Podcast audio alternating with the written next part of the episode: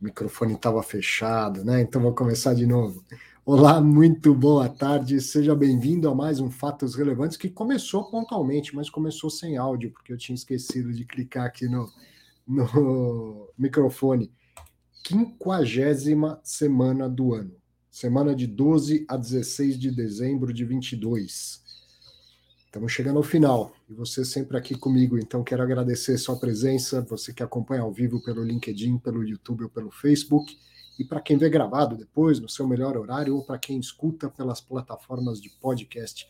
50 semanas já aqui, ó. Eu e a Corujinha, né? A Corujinha atenta a tudo que acontece no mercado e principalmente é, buscando aprender com tudo que acontece no mercado. Eu tenho certeza, eu aprendo muito, eu tenho certeza que você também aprende muito com esse com esse resumo e com as conversas que temos com gestores. Essa semana a gente tem duas. Não, não tivemos mais porque aquela semana da correria, né? Aquilo que eu coloquei no, no resuminho aqui.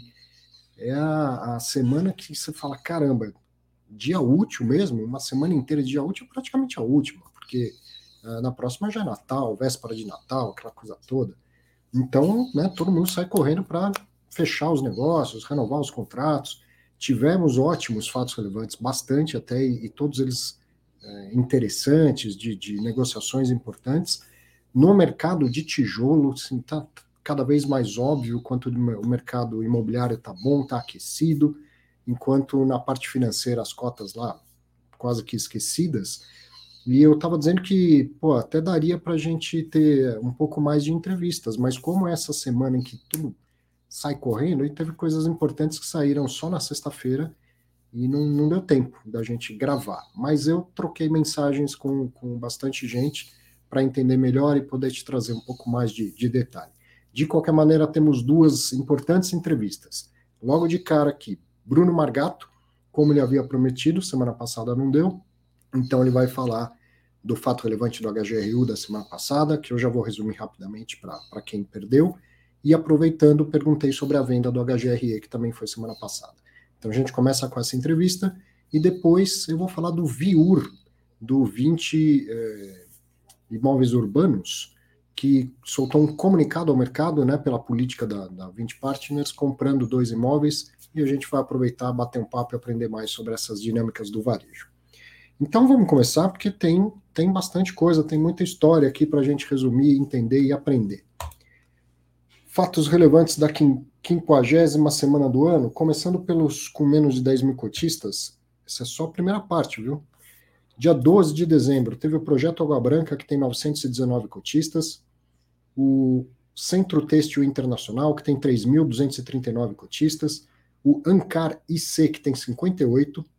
Depois, no dia 14, o Nave Residencial, que tem 4.593 cotistas.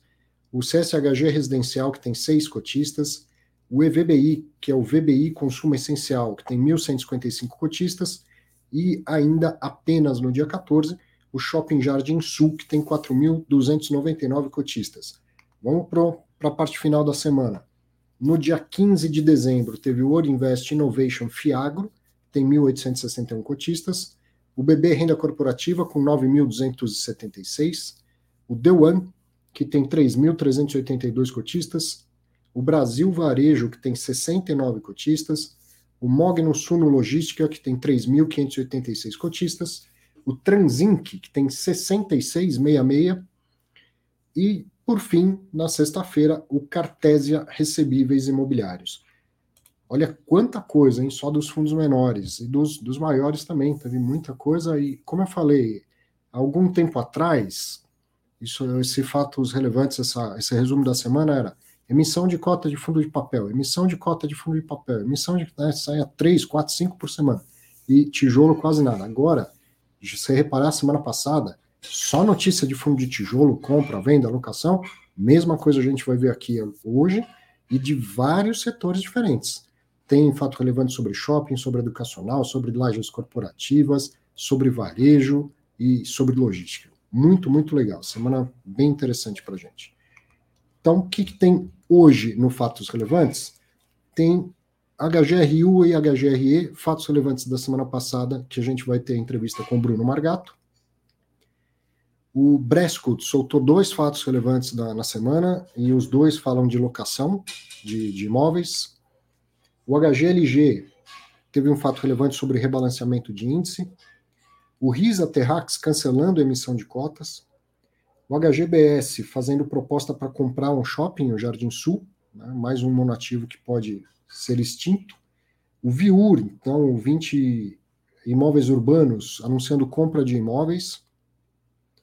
O BTCR, que fez leilão de frações, Rio Bravo Renda Corporativa, que só avisou o mercado que recebeu uma parcela, a última parcela da venda de um imóvel, fato relevante que já tinha saído há um tempo atrás, tivemos entrevistas e tudo mais, e o Rio Bravo Renda Educacional, com dois fatos relevantes também, uma chamada de capital e depois anunciando que vendeu um imóvel. Algumas operações bem, bem interessantes. Então, dando início, eu vou passar rapidamente aqui pela, pelo resumo dos fatos relevantes da semana passada, porque, claro, tem gente que não assistiu semana passada não está inteirado. Mas vai ser mais rapidinho, para depois eu levar ao ar a entrevista com o Bruno Margato, que quem assistiu fatos relevantes da semana passada está esperando por essa oportunidade de ouvir o Bruno, né?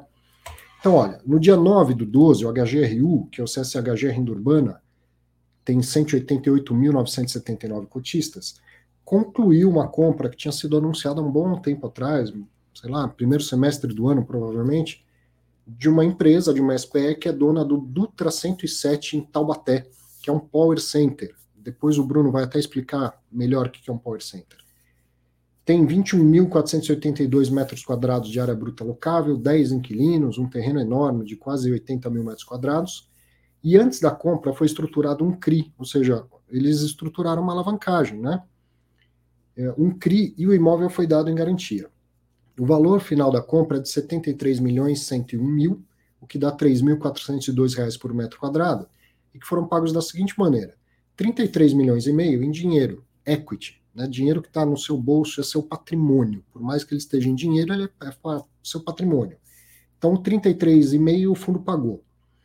39,592 com recursos de terceiros levantados com essa emissão de CRI. Então é o efeito lá da alavancagem. Antes da venda dá o imóvel em garantia, estrutura o CRI, né, dá o contrato de locação, cede os recebíveis para estruturar o CRI, e assim entra um dinheiro de terceiros do fundo. Só que nessa operação especificamente, esse dinheiro de terceiros, esse dinheiro é em primeira pessoa, é de primeiros, não é de terceiros. Uma novidade que aconteceu no mercado. Bom, o Dutra Taubaté tem 21,4% de vacância, quatro lojas âncora, e as demais representam 7,5% do faturamento, as âncoras 92,5%. O valor total de locações é de 522.391, que dá R$ 30,95 por metro quadrado, que vão ter duas rendas mínimas. Uma é um complemento de renda de 4.851 a ser recebido em seis parcelas, para cobrir os descontos concedidos para Leroy Merlin na locação, e dois, uma renda mínima garantida de até 2 milhões 846, que vai ser recebida em parcelas entre 1 de janeiro e, e julho de 25, o mesmo da, da, no mesmo caso da, da primeira renda mínima, e essas parcelas vão ser de 118.594, que equivale a 25,75 por metro quadrado, e mais os custos da vacância, que são de R$ 12,83 por metro quadrado. O que, que é o custo da vacância? É pagar o condomínio, é pagar os tributos, tudo que, que um imóvel é, em condomínio, vamos dizer assim, né, tem que, tem que pagar, tem que arcar lá com custos, taxas, custos de manutenção tudo mais. Caso alguma área venha a ser locada antes, né, a, caso qualquer área venha a ser locada, essa segunda RMG vai diminuindo proporcionalmente. Considerando as receitas de locação e as rendas mínimas, o fundo vai receber por 24 meses um montante de 640.986, que equivale a 4 centavos por cota. E aí vem a questão do CRI, que foi a novidade. O CRI tem um lastro em parte do contrato Build-to-Suit que foi firmado lá com a Leroy Merlin e o imóvel é dado em garantia. O prazo desse CRI é de 15 anos e a remuneração é de IPCA mais 6,5% ao ano. E aí acontece que o HGRU comprou o CRI, de forma que ele desembolsou 100% do preço de compra. Com isso, o cap rate da operação é estimado em 10,5% ao ano. Se o fundo vender esse CRI no futuro, a exposição de caixa cai para 33 milhões 508. e aí leva o yield on cost, ou seja, o que esse, esse aluguel representa, é, com ele ter, tendo colocado praticamente só metade do dinheiro, para 15,4% no primeiro ano e vai decaindo conforme as amortizações do CRI forem acontecendo. Então, por isso que eu brinquei que, é, nesse caso, o CRI ele é com recursos de primeiros, não de terceiros. Só que a qualquer momento esse CRI pode ser vendido. E aí é, passa a ser recursos de terceiros. Enfim, uma, uma operação muito interessante que o pessoal do, do CSHG teve que usar a criatividade por causa do momento de mercado. Agora, então, vou falar rapidinho do novamente lá do fato relevante do HGRE da semana passada. Foi no dia 7 do 12. O CSHG Real Estate, que tem 137.475 cotistas, ele vendeu os conjuntos que tinha lá no edifício Rio Sul Center por 25 milhões, quase 15 mil metros quadrados. Esse valor vai ser recebido numa parcela única caso o negócio se confirme, né, ainda tem lá documentação, aquelas coisas, e até lá o fundo segue recebendo a totalidade dos aluguéis. O lucro da venda, isso estava no relatório gerencial, é de 9 milhões, que dá 76 centavos por cota, e o fundo fez um investimento de 3 milhões no imóvel que está alocado para Regos, um dos imóveis alocado para Regos. Esse investimento tem um contrato à parte e o HGRE continua recebendo esse contrato. Então isso não passa para o comprador. O cap rate da operação é de 4,85, esse cap rate é de quem está comprando, né, o fundo está vendendo, se considerada a carência e a média do aluguel variável pago pela Regos. E seria de 8,17% sem o efeito da carência. Então eu passei aqui bem mais rapidinho, revisando esses fatos relevantes da semana passada, para que quem não tivesse assistido agora possa assistir, é, assistindo a entrevista do Bruno agora, possa entender bem do que a gente vai falar.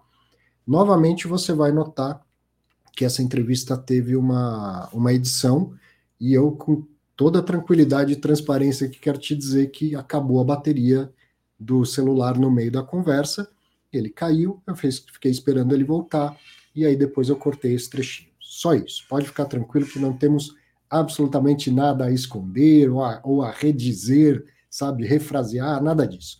Caiu, já tinha 10 minutos de conversa, para não ter que começar tudo de novo. Eu fiquei esperando e depois eu mesmo aprendi a fazer essa edição aqui, mas eu não sou um cara profissional de edição. Então é um negócio brutal, qualquer um percebe. Importante é o conteúdo, importante é entender a, as operações e aprender com a experiência desses gestores. Deixa eu colocar aqui o, o arquivo de vídeo. Acompanhe a conversa com Bruno Margato. Bruno Margato dando nó na cabeça de todo mundo nesse mercado. Anunciou uma operação que a gente já estava esperando a conclusão dela, que era a compra desse Power Center, né? Posso dizer assim, lá em Taubaté. E, e, tinha todo um caminho de uma alavancagem, de uma emissão de um CRI e tal. E aí, quando eu estou lá resumindo o fato relevante, eu falo, pera lá, mas o fundo comprou o shopping e comprou o CRI. Essa aí é novidade. Conta aí pra gente, Bruno. Primeiro fala do ativo, depois você explica essa compra do CRI. Boa. Bom, primeiro, boa, boa noite já, né? A todos de novo. É sempre um prazer estar aqui.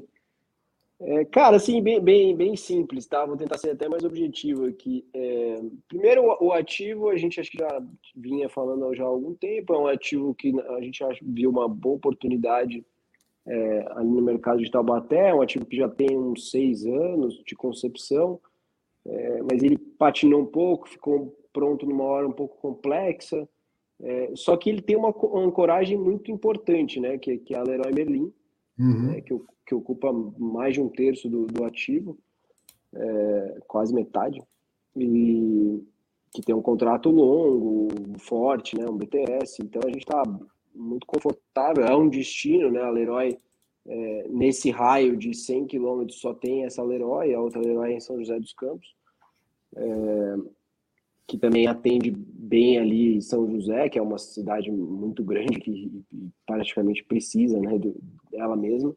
Então, vamos dizer, essa aqui atende boa parte do Vale da Paraíba. E a gente acha que dá para mudar um pouco o mix desse negócio e, e, e criar um, um, valor importante aqui. A gente trouxe um preço muito bom, é, abaixo de custo de reposição. É, então, ou seja, a gente fica com dinheiro bom para investir no ativo, né? A ideia é essa. A gente vai colocar capital nesse negócio, a ideia é dar uma alavancada. É, a gente ganha prazo também, porque a gente fez uma renda garantida aí por dois anos. Então, basicamente, uhum. nesse caso, a renda garantida é para nos dar fôlego mesmo para poder investir, né? É, faz todo sentido. É, acho que consegue ser mais agressivo, então isso traz, principalmente para a equipe comercial, uma agressividade maior. Então, nesse aspecto, a renda garantida ela funciona bem. É, então, um pouco isso. A gente tem já tem uma estratégia meio que montada para o ativo, a gente já estudou bastante ele, já sabe o que a gente quer fazer, tem algumas decisões aqui ainda para tomar, a gente estava esperando finalizar. Mas a gente vai ter dois anos aí de bastante desafio para botar esse negócio de pé e, e, dar, e dar vida ainda mais aí para o empreendimento, tá? Mas é o que você falou, é, é, um, é, um, power center mesmo, que além da Leroy tem, tem outras âncoras, né? Tem uma Cobase que vai super bem lá, é, é, está estrategicamente muito bem colocada aí, e estão voando né, no mercado, e tem outras, tem a Mobile é, e mais uma outra loja de móveis é, aqui do outro lado, do lado direito, para quem está olhando a foto aqui de frente. É, então, essas são as quatro âncoras do ativo. Tem mais uma âncora que é a Apollo Play é, ali na, de roupa também, mas a gente quer dar um pouco outra cara para o negócio, mas uhum. obviamente a gente vai continuar apostando nisso. Chama atenção o tamanho da Leroy, né? Desproporcional em relação às demais, né? A Cobase parece uma loja pequena se a gente compara a Leroy Merlin, né? Sim. É, é uma Leroy completa essa daí, né? É uma Leroy uhum. que, como é a única num raio grande, eles acabaram tomando a decisão. Ela é feita uma... para atender não só a, a, cidade de Taubaté, e sim toda a região, né? É, Explica não, um pouco. Você ter ideia, ela atende o litoral. Tá? É, ah, todo, todo o litoral. Né? Boa parte dos consumidores dessa Leroy, a gente estudou um pouco, é, e não é pouco, tá? É um percentual alto. É, é litoral norte. Interessante. Então, o cara desce daí de Taubaté para Ubatuba em meia hora, né? Uhum. E, e aí é não, tem, lugar... não tem Leroy e o Batuba e o, e o não litoral dá pra... né? É, se ele vai comprar lá na cidade que ele mora, no, no litoral, ou que ele tem uma casa de veraneio, coisa assim, ele vai comprar de um cara pequeno que tem que pôr um sobrepreço para fazer sentido vender lá o material de construção. E aí ele vai na, na Leroy compensa, né, mesmo a viagem e tudo mais, pelo, pelo preço de uma empresa é, desse o, tamanho. O cara já passa aí, né? Já, já compra, é. já desce. Então, é, ela atende um raio grande. Dei um exemplo aqui, São José é, Campos do Jordão é outro. Uhum. Uhum. Então tem, tem essa Leroy atende bastante, bastante cidade aí na região. Explica um pouco do conceito do, do Power Center, o, o Margato. Assim, ele não é um shopping e também não é um outlet, né? Não é como aquele é, aquele ativo que tem no XP Malls, por exemplo, que fica na Castelo Branco. Não, não é um outlet, né? Qual é a diferença dele? A gente está vendo que ele fica aí na beira da estrada, mas qual é a diferença, por exemplo, de um power center para um outlet? É, o, o, esse empreendimento, inclusive, foi concebido como um outlet. É, uhum. O nome dele, o primeiro nome dele era Outlet alguma coisa, que eu agora nem lembro. É, depois que foi mudado o nome para Dutra 107 é, o, lá atrás era um outlet e, e não funcionou, né? Mas uhum. basicamente assim, o Power Center ele, ele vai ter a, é, vários destinos, né? Ele não tem aquele conceito de ter várias satélites com alguns grandes destinos, né? Então, é, e aí obviamente você vai ter você vai estar numa região um pouco mais afastada, mais beira de estrada, onde as pessoas se locomovem para ir lá, né? Uhum. O shopping ele tem que estar tá mais adensado dentro de grandes cidades, porque Sim. você tem a questão, é uma questão mais de social e, e, e de você ter lojas e, e todo aquele mix é, de, de, várias outras coisas que você vai é, oferecer ao público. Né?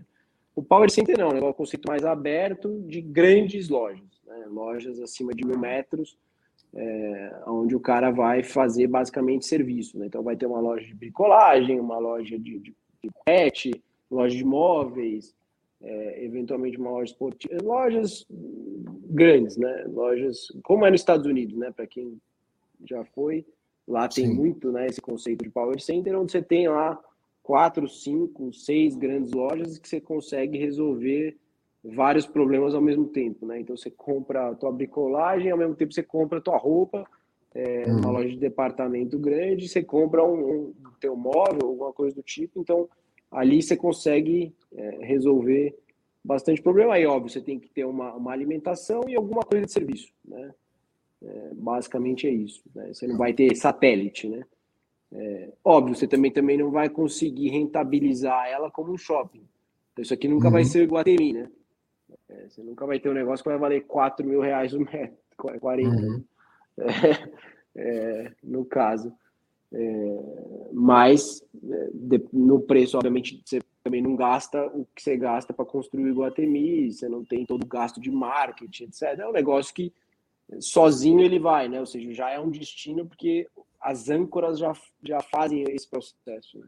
E ele geralmente ele é focado na, na âncora e menos na satélite, né? Uns 80% Sim. do espaço é para a loja âncora e uns 20% para a loja satélite, mais ou menos isso. Né? É isso, até mais, tá? Mas assim, aí depende, mas depende do que você pode oferecer. Mas é, aqui no nosso caso a gente é bem, a gente não quer ter muito é bem power center mesmo, e, e, e, o que vai ter de satélite é serviço. Então, uhum. que é, é, um negócio de beira de estrada, a gente não acha que faz muito sentido pulverizar aqui é, e ter lojas pequenas, que não, a gente também não vai conseguir, conseguir rentabilizar, entendeu? É, que você vai botar uma satélite com o objetivo de rentabilizar, de você cobrar mais aluguel. Isso. Aqui eu não vou conseguir cobrar. Então, então não faz sentido nenhum ter. É. Eu prefiro ter grandes, várias grandes lojas, porque eu vou conseguir atender melhor o, o, esse público que vai no Power Center. Uhum. Uhum. E aí, satélite é mais para ter o serviço para o cara conseguir resolver mais coisas ao mesmo tempo, se necessário for. Então, esse, esse na minha visão, é o conceito do, do Power Center aqui. E para essa mudança de mix, provavelmente vocês vão fazer algumas reformas, por isso que você está falando que tem um investimento programado aí. É, Exato. Algumas reformas, é, algumas adequações e, e, eventualmente alguma allowance, alguma coisa do tipo. Né? Uhum. Então a gente está disposto a, fazer tudo isso. É, a ideia é essa. Está tudo na então, conta, vamos dizer assim. Isso já já está dentro do estudo.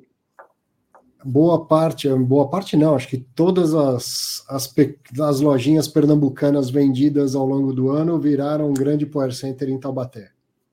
É isso um pouco, um pouco disso. Então, a gente conseguiu vender aí cap de 6, estamos investindo no negócio é, que no primeiro momento aí vai dar um retorno perto de 10 e pouco, 10 e meio, que eventualmente isso pode virar 14, é, e no pior cenário viram 6, 7. Né? A gente, assim, nada der certo. Né? É, acabou a renda garantida, a gente migra para isso. Então, assim, é, tem uma, vamos dizer assim, tem um, um downside protegido e na nossa visão tem bastante upside. É, então, a gente achou que foi um, um, bom negócio, pode gerar bons frutos aí fundo. E, e conta dessa, desse CRI aí, que foi uma, uma surpresa.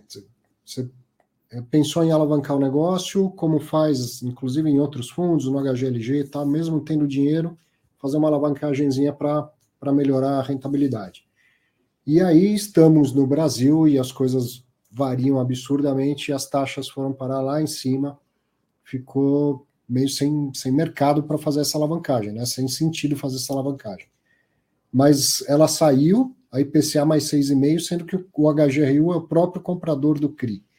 Explica melhor essa história. É, a gente vinha olhando a transação né, num, num outro mercado, para quem acompanhou, a gente já tinha soltado o FR faz um tempo, a transação demorou um pouquinho, por vários motivos, é, tem sócios e, e, é um pouco mais complexa, tinha uma redução, tem uma, tem uma complexidade de estruturação aqui grande. É, e, e aí a gente, o mercado era outro, o mercado virou né, completamente, tivemos uma eleição no meio do caminho, é, e aí todos os problemas que a gente está tendo no mercado agora, né, o mercado está tá bem difícil. É, e aí a gente pensou bem aqui com relação a, principalmente conflito, né, pô, comprar o, o, CRI e o equity, a gente já passou por isso outra vez, outras vezes aqui na área e até na, na carreira. É, mas se a gente comprasse tudo dentro do mesmo fundo, ou seja, dentro do mesmo bolso, é, sendo tudo HGRU, conflito é nenhum né, na nossa uhum. visão. É, porque aí eu estou dentro, é, eu tenho equity e débito dentro do mesmo negócio, dentro do mesmo bolso, mesmo dinheiro, então eu vou tomar a melhor decisão sempre, é, porque o bolso é o mesmo, né? Seja lá qual for. É, então a gente viu que não, não tinha conflito, então falou, pô, faz todo sentido, eu continuo fazendo a dívida, mas eu encartero ela como se eu estivesse comprando 100% no equity. Né? Então, uhum. no fim, a transação virou 100% equity, eu já estava com a transação estruturada, é, então não teve um custo extra, vamos dizer assim, que já, já tinha corrido, né? É, e aí a gente seguiu fazendo ela dentro do fundo, e aí quando a gente tiver um mercado melhor, a gente vende a operação. Né? A gente vende a mercado é, no momento mais oportuno e aí sim consegue fazer o poder da alavancagem. Porque a gente mudar esse negócio e aumentar a taxa, a gente achava que não fazia sentido, aí a gente não ia fazer. Uhum. Aí entre não fazer e fazer e ter a oportunidade de em algum momento mais para frente é, usar essa alavancagem a nosso favor, ou seja, a gente tem um ativo de mercado de capitais dentro da carteira que eu posso me desfazer em algum momento numa taxa boa, a gente pode fazer. Então fez todo sentido. E, dizer, hoje é como se ela não tivesse assim. existido, né? Porque você cedeu uma parte do contrato da Leroy Merlin. Então o fundo não recebe todo o aluguel. Por quê? Porque parte sai vai para a securitizadora para chegar no dono do CRI. Só que o dono do CRI também é o fundo. Então, o dinheiro só está dando uma voltinha e, tá, e vai chegar no, no HGR do mesmo jeito. Então é como se você tivesse comprado 100% do, do imóvel. Lógico que tem um custo nessa história, tem o, a remuneração, que é IPCA mais 6,5, e tem o custo da, da estruturação. Ficaria mais barato se tivesse comprado o imóvel inteiro. Mas isso te deu uma opcionalidade que é muito legal, né? Que amanhã depois o mercado. Hoje a gente vê aí as taxas é, cobradas em títulos de renda fixa, parece que o mundo vai acabar. Se não acabar o mundo, é provável que é, essas taxas comecem a, a, voltar. E aí, de repente, você tem um bom título com um bom risco de crédito tal que você pode vender, e aí a operação fica alavancada a hora que você quiser. É, é essa a ideia, assim, essa opção que você tem agora? É exatamente isso. No fim é isso, né? Eu, eu é, assim, nos termos do mercado financeiro, eu comprei uma opção. Uma opção, é. E o prêmio dessa opção foi o custo é, de estruturar ela. Basicamente é isso. Sendo é, que essa opção não... tem 10 anos de prazo, 15 anos de prazo. Isso, tem 10 anos. É, agora mesmo. Não, 10 ou. Boa, boa pergunta. Acho que a gente Peraí, fez... eu tô com, com. A gente fez de. Era 10, mas depois a gente aumentou para 15. É... Tô com fato relevante não, é, aberto, já, já confio. 15 anos, 15 anos. 15 anos. O, o contrato é de, era de 20, né? E já decorreu 5. Uhum. É, então, é isso. É, e no nosso caso, na verdade, o prêmio da opção foi zero, porque eu já tinha incorrido nesse custo, entendeu? Certo. É, então, no fim, a decisão era mais fácil, né? Mas, assim, é, a gente já tinha incorrido, eu ia gastar, já ia ter que pagar o, o advogado, a seguradora uhum. e todo mundo anyway, porque o trabalho estava uhum. feito. Era uma questão de fazer ou não fazer, mas o custo estava incorrido. Então, o prêmio da opção era zero. Então, vamos dizer assim, para a gente era no-brainer. Faz, Sim. em carteira, e eventualmente, se, se der para vender, a gente vende lá na frente. Então, a gente já tinha corrido no custo. Né? O prêmio, no nosso caso, foi zero. Mas, eventualmente, numa outra, teria esse, esse prêmio aí, vamos dizer. Mas, na minha visão, dependendo do tamanho da operação, ainda assim vale a pena. Então, é Agora, é dependendo da situação no mercado, mais para frente você vende no empate, vende tendo um lucro, ou ainda numa situação ruim que você precise vender um ativo, você tem um ativo líquido mais fácil de vender do que um imóvel, que é o CRI, né? Exato, é isso. Você pode até vender uma parte do CRI, não precisa vender o CRI inteiro. Perfeito. Só lembrando que quem, quem fez o CRI foi, foi o vendedor, né? Então, uhum. a gente já comprou a operação é, alavancada, né? Ou seja, o contrato de locação cedido, etc. Mas, também mas é, isso é pela, negócio. Pela... Essa, opção, essa opção só tem agora, né? Eu não consigo ter ela nos próximos 10, 15 anos, porque uma vez comprado o imóvel, acabou. Você não dá mais o imóvel em garantia, não, não conseguiria uma taxa dessa. É. E a gente tem um contrato muito bom, né? Porque o risco de crédito do herói é muito bom. Então, Sim. É, é, é um, em qualquer momento do tempo a gente consegue, vamos dizer assim, ela é líquida, né? Então, não é qualquer, opera, qualquer deal que você conseguiria fazer isso, mas para esse tipo de operação acho que faz todo sentido fazer o que a gente fez. Né? Muito legal, muito legal mesmo. Cara, obrigado. Quem sabe ainda tem mais um fato relevante aí, mais uma venda, mais uma compra para a gente gravar antes do final do ano, mas de qualquer maneira, é, que belo ano, né? Encerrando muito bem o ano com HGRU, com. com não, o ano não acabou, não. Acabou, não. Tem mais fato relevante? Ainda espero eu, semana que vem, te surpreender. Vamos ver. Ver. Tomara. No rapidinho, o HGRE teve. Natal aqui, né? O HGRE teve uma venda lá no, no Rio de Janeiro. Você acompanhou? Consegue falar uns minutinhos dela? Venda de quem? Do HGRE lá no Rio de Janeiro. Ah, consigo. Ah, uma venda simples. A gente é, é, mais o Augusto que toca, né? Mas é, uhum. obviamente a gente toca tudo junto aqui. É, a gente fa fazia todo sentido para a gente vender é um ativo pequeno, né? Ou seja, é uma posição num prédio é, que a gente gosta, um prédio muito bom, é um dos melhores prédios do Rio de Janeiro, para quem conhece, é, tanto em posição como em, em, em aspectos técnicos também. Mas é, é, um prédio que a gente não conseguia crescer, ou seja, é, ele é muito pulverizado, é, as lajes foram vendidas mesmo pulverizadamente, então tem muito uhum. dono, você não consegue comprar é, e ter uma posição relevante no, no ativo. É, então, e não fazia né, uma posição de 25 milhões, que a gente não consegue crescer, não consegue ter um, uma predominância no ativo, não consegue fazer nada. É, então, para a gente, assim, faz todo sentido. Não faz sentido eu carregar esse tipo de ativo dentro de um fundo de 2 bi.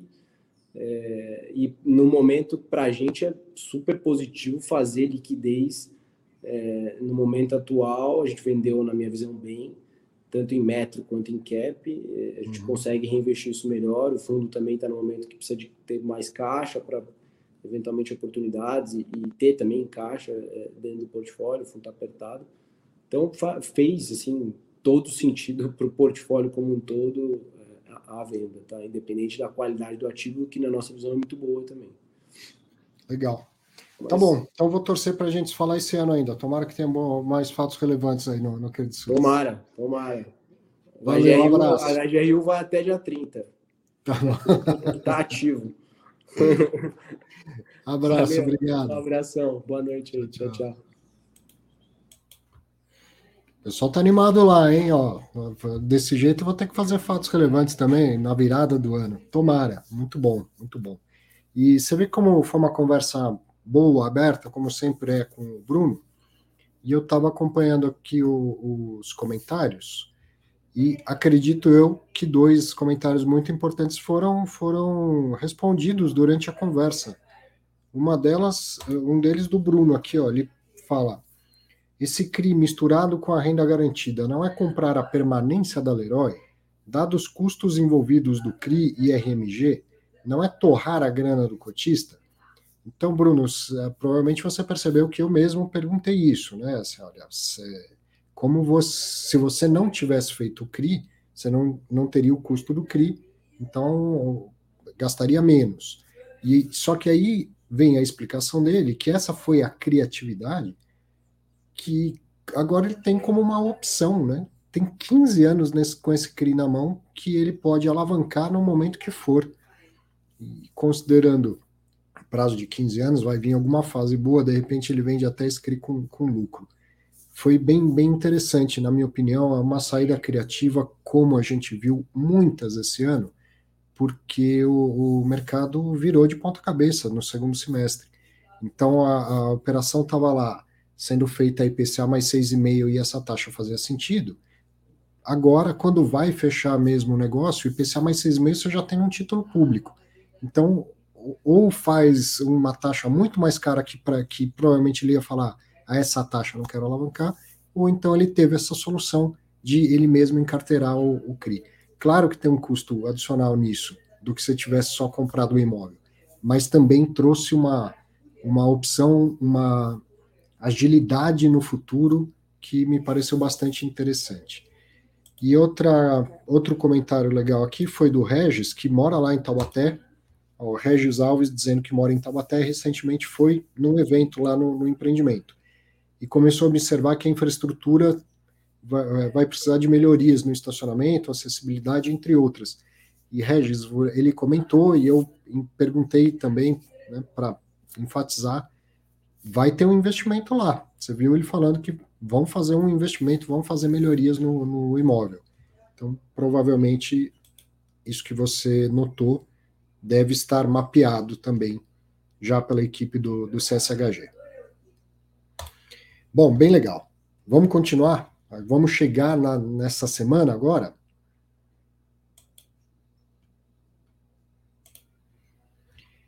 O Bresco Logística divulgou dois fatos relevantes, um no começo da semana, um no final. Eu vou resumir os dois aqui. No dia 13 e no dia 16, então, o BRCO11, que é administrado pela Oliveira Trust gerido pela Bresco e tem 108.410 cotistas.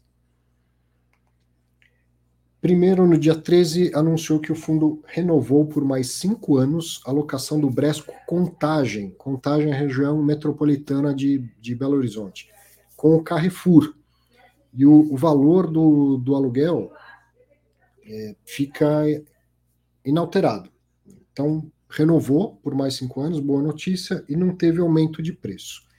Aí quem frequenta, acompanha o Clube FI, viu que eu gravei um vídeo lá, mostrei com a ferramenta do, do Clube FI Professional o que está acontecendo, aumento de vacância, queda de preços lá em contagem, e deduzi que era esse o motivo de não ter subido o preço. Mas eu troquei umas mensagens com o Felipe Sangali, e o que ele me explicou é que o Carrefour já pagava um valor alto de locação, maior valor de locação lá.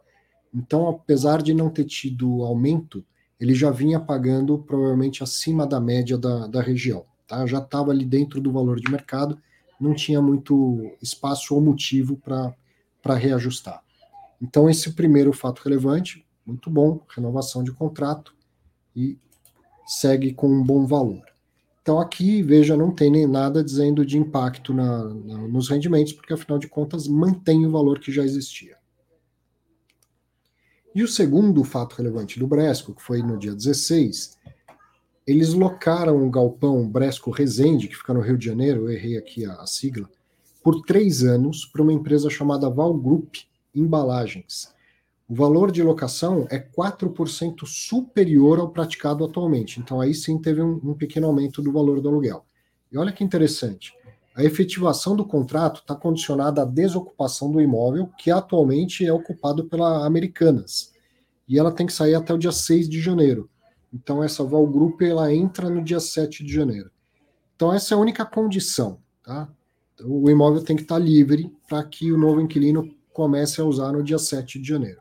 Esse aluguel representa cerca de 3 centavos por cota ao mês, pelo que eu já entendi da, da forma com que a Brescos comunica, não é que vai aumentar 3 centavos, é só o quanto ele, ele representa.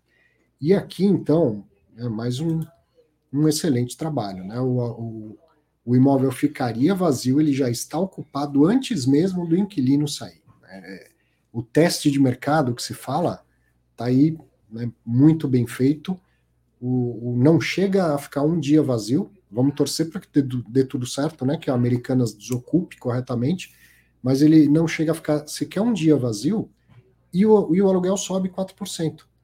É, porque se a gente falasse assim, olha, já está alugado, antes saiu o inquilino e o novo aluguel é 15% abaixo do mercado. Bom, né, tem lá se falar, ah, foi rápido, mas também né, deu um descontão. Não, subiu o preço e já conseguiu alugar antes mesmo de ficar vazio. Então, belíssimos fatos relevantes, belíssimo trabalho do, do pessoal da Bresco, parabéns pelo, pela eficiência aí, né, da, das novas locações, das renovações. Bom, enquanto eu falo aqui, eu percebi que teve um probleminha de conexão com outro computador que eu, que eu uso. Então, enquanto eu vou é, conectando novamente, eu vou aproveitar aqui para pegar uns comentários e umas perguntas. E, aliás, me ajuda a lembrar, quando a gente chegar lá no, no Perguntas e Respostas, que essa semana eu recebi uma sugestão muito interessante que eu implementei, que foi o seguinte. Eu abri uma caixinha de perguntas no Instagram, de vez em quando eu faço, assim, né, abro lá perguntas e tal, e aí uma, uma pessoa falou o seguinte, pô, professor, abra uma caixinha, ou na sexta ou no sábado, para quem não consegue assistir ao vivo, poder mandar perguntas para que sejam respondidas no Fatos Relevantes. Então fiz isso. Hoje abri uma caixinha de perguntas lá, expliquei para você que não vê ao vivo, e, e, já chegaram algumas perguntas interessantes. Então não posso só esquecer, porque como é a primeira vez que eu faço isso, não está na rotina, corre o risco de eu, de eu esquecer, né? Então me ajude a lembrar. Estou aqui procurando uma outra forma de conectar o meu, meu notebook, já já vai dar tudo certo. Eu vi uma, um comentário de que a operação lá do, do HGRU é mais risco para o fundo. Nesse caso, não, né? Ó, Paulo, mais risco para o fundo. É um empréstimo pré-aprovado. Aí sim, um empréstimo pré-aprovado, concordo com você. Aí sim, ok. Mais risco para o fundo? Ainda não. Né? Se o Aleroy parar de pagar, quem para de receber é o fundo, o fundo não vai executar o próprio imóvel do fundo. Então, mais risco não. Um, um custo adicional que seria comprar o imóvel sem, sem o CRI, isso sim.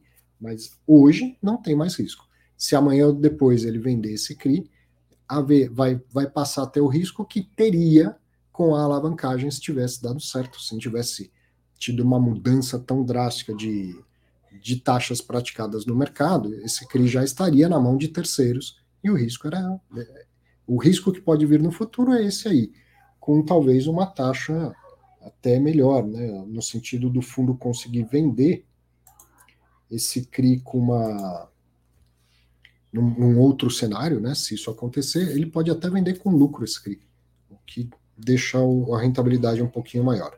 Estou quase conseguindo reconectar aqui. Ó, o Regis está dizendo que está confiante na melhoria do empreendimento, que agora faz parte do portfólio de um gestor profissional. Coisas que acontecem. Quando a gente faz ao vivo. Eu adoro fazer essas coisas ao vivo, até porque, né, se não fosse assim, não teria toda essa participação.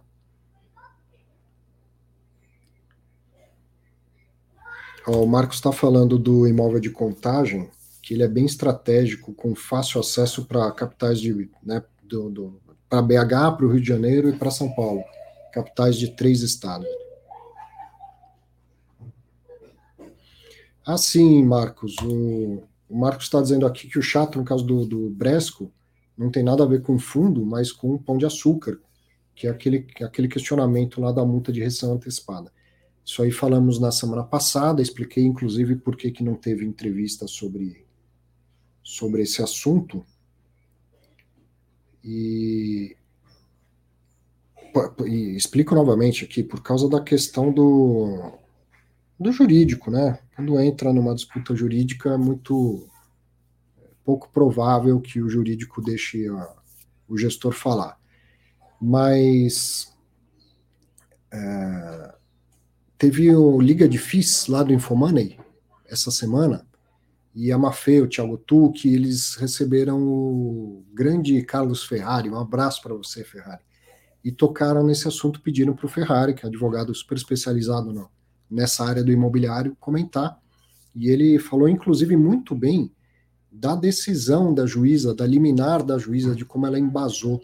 Então, vale a pena assistir lá o Liga de FIS, que você vai ter uma bela explicação sobre o que, o que aconteceu e a opinião dele de que provavelmente isso não vai é, ser prejudicial ao fundo. Provavelmente, né? Bom, estou aqui para uma segunda forma de resolver a, o empecilho, e essa aqui não tem erro porque não depende de conexão nenhuma. Espera aí que a gente já já vai seguir. Lembrando outro detalhe sobre o Bresco, deixa eu ver aqui. É, mensagens que eu troquei com o Felipe Sangali, falando também que no caso da Americana já tinha tido no mesmo imóvel uma renovação há dois meses e com uma revisional positiva porque ali naquele caso a americana estava pagando abaixo do mercado, aí teve uma revisional positiva.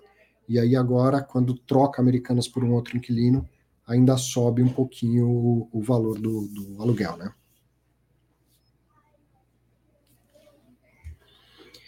Bom. Opa, acho que foi.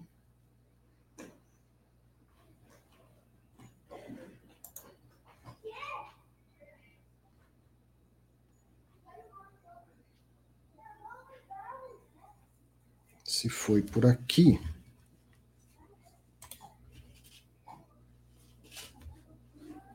Vou fazer de, de outra forma, então.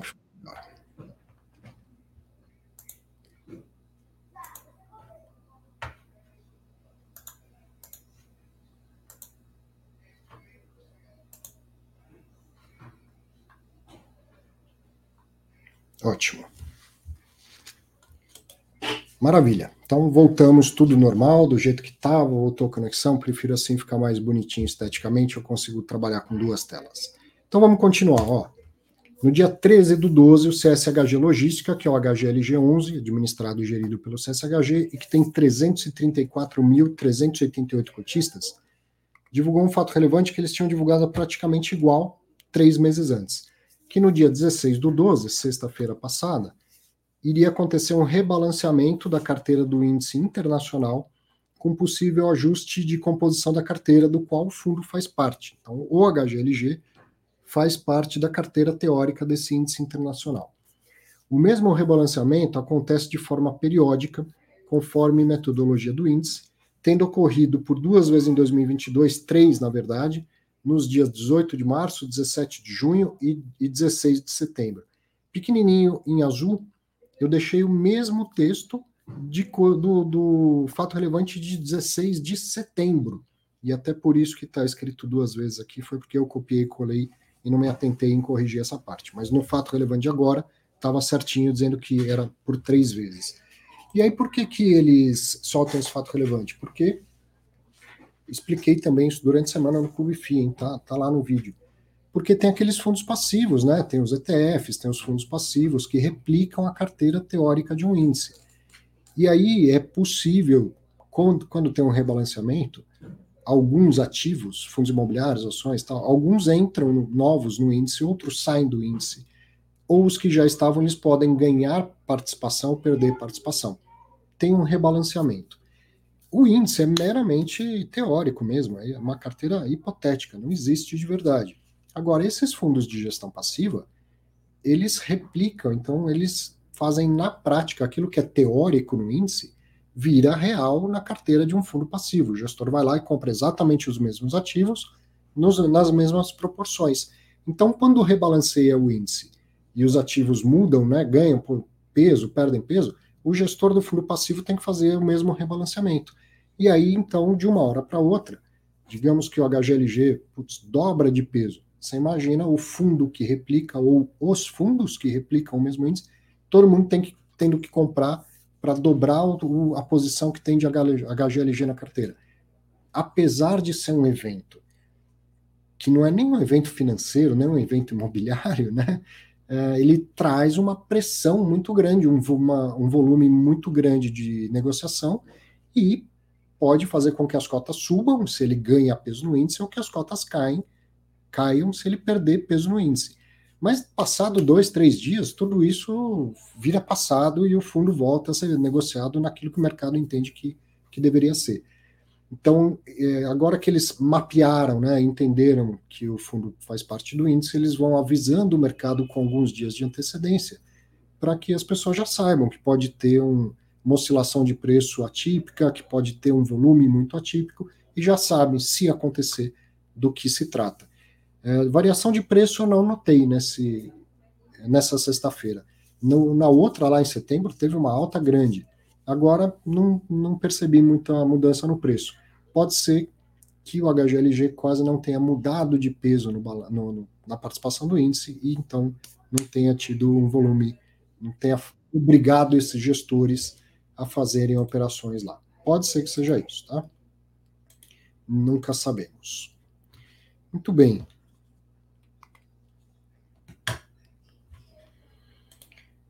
Continuando, no dia 13 de dezembro, o RISA Terrax, que é o RZTR11, administrado pela Genial, gerido pela RISA e que tem 74.214 cotistas, anunciou cancelamento da sua terceira emissão de cotas em razão das condições adversas de mercado. Uma pena, uma pena. Todas as ordens recebidas durante o período de exercício de direito de preferência serão automaticamente canceladas e será cancelado então o evento de liquidação das ordens do direito de preferência que estava previsto para ocorrer no dia 15 de 12 de 22. Um tanto de juridiquês com um tanto de financeis, que eu vou traduzir aqui para você. Nova emissão de cotas. Então, quem é cotista recebeu o direito de preferência. Se você já passou por essa experiência, você sabe como é. Chega um e-mail lá da sua corretora, falando: Ó, oh, Fulano, Fulana, você tem cotas do Risa Terrax, ele vai fazer mais uma emissão, então você tem direito a comprar mais tantas cotas dessa nova emissão.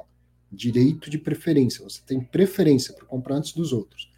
Caso você queira exercer, então nos avise até o dia tal, e o pagamento, né, quer exercer, então quero comprar as novas cotas, o pagamento vai ocorrer no dia tal, nesse caso no dia 15 de, de dezembro. E aí, eles né, perceberam que a adesão foi muito pequena, as pessoas que exerceram esse direito de preferência deve ter sido uma quantidade muito pequena, a, resolveram cancelar a oferta antes do dia 15, que era antes da data de debitar dessas pessoas o valor. Porque, do contrário, se eu exerço o meu direito de preferência, chega o dia 15 do 12, que é o dia que estava lá no, no documento oficial, eu tenho que pagar. Aí, na segunda-feira, eles mudam de ideia e falam, vamos cancelar a oferta. Aí o que, que tem que fazer? Devolver o dinheiro para todo mundo, que dá um trabalhinho razoável operacionalmente falando. Então, eles cancelaram antes. Então, mesmo que você tenha mandado exercer o seu direito de preferência, não vai ser debitado nenhum valor. Não foi debitado no dia 15 de dezembro. Aliás, é, no dia 15. Não foi debitado no dia 15 nenhum valor da sua conta, a emissão do RISA está cancelada. Digo infelizmente porque esse momento é, financeiro do mercado, né, vai prestando atenção no que o mercado imobiliário está contando para a gente. Renovação de locação acima do preço anterior, renova, é, troca de inquilino antes de um inquilino sair, é, compra, é, venda de imóvel no Rio de Janeiro num, num preço lá de 15 mil reais o metro quadrado. O, o HG Rio que vendeu, comprou um monte de imóvel ao longo do ano, mais umas operações que a gente vai ver ainda essa semana. Tem um descompasso gigantesco, absurdo, entre a parte financeira do fundo imobiliário e a parte imobiliária. A economia real não está indo mal do jeito que o preço das cotas reflete. Né? E o, os fatos relevantes vão escancarando isso. Né?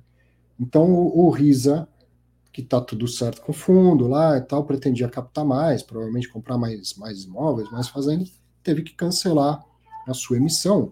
Por quê? Pelas condições adversas do mercado. Qual o mercado? O agro, que está indo mal? O, o mercado de terras está indo mal? Não. O mercado financeiro, porque o juro está alto, porque tem toda essa, essa preocupação com o novo governo, aquela coisa toda. Um descompasso muito grande entre economia real, que continua indo bem, e as expectativas que são antecipadas nos preços dos ativos com liquidez, dos ativos negociados em bolsa, né? Bom, mais um, olha que legal aqui.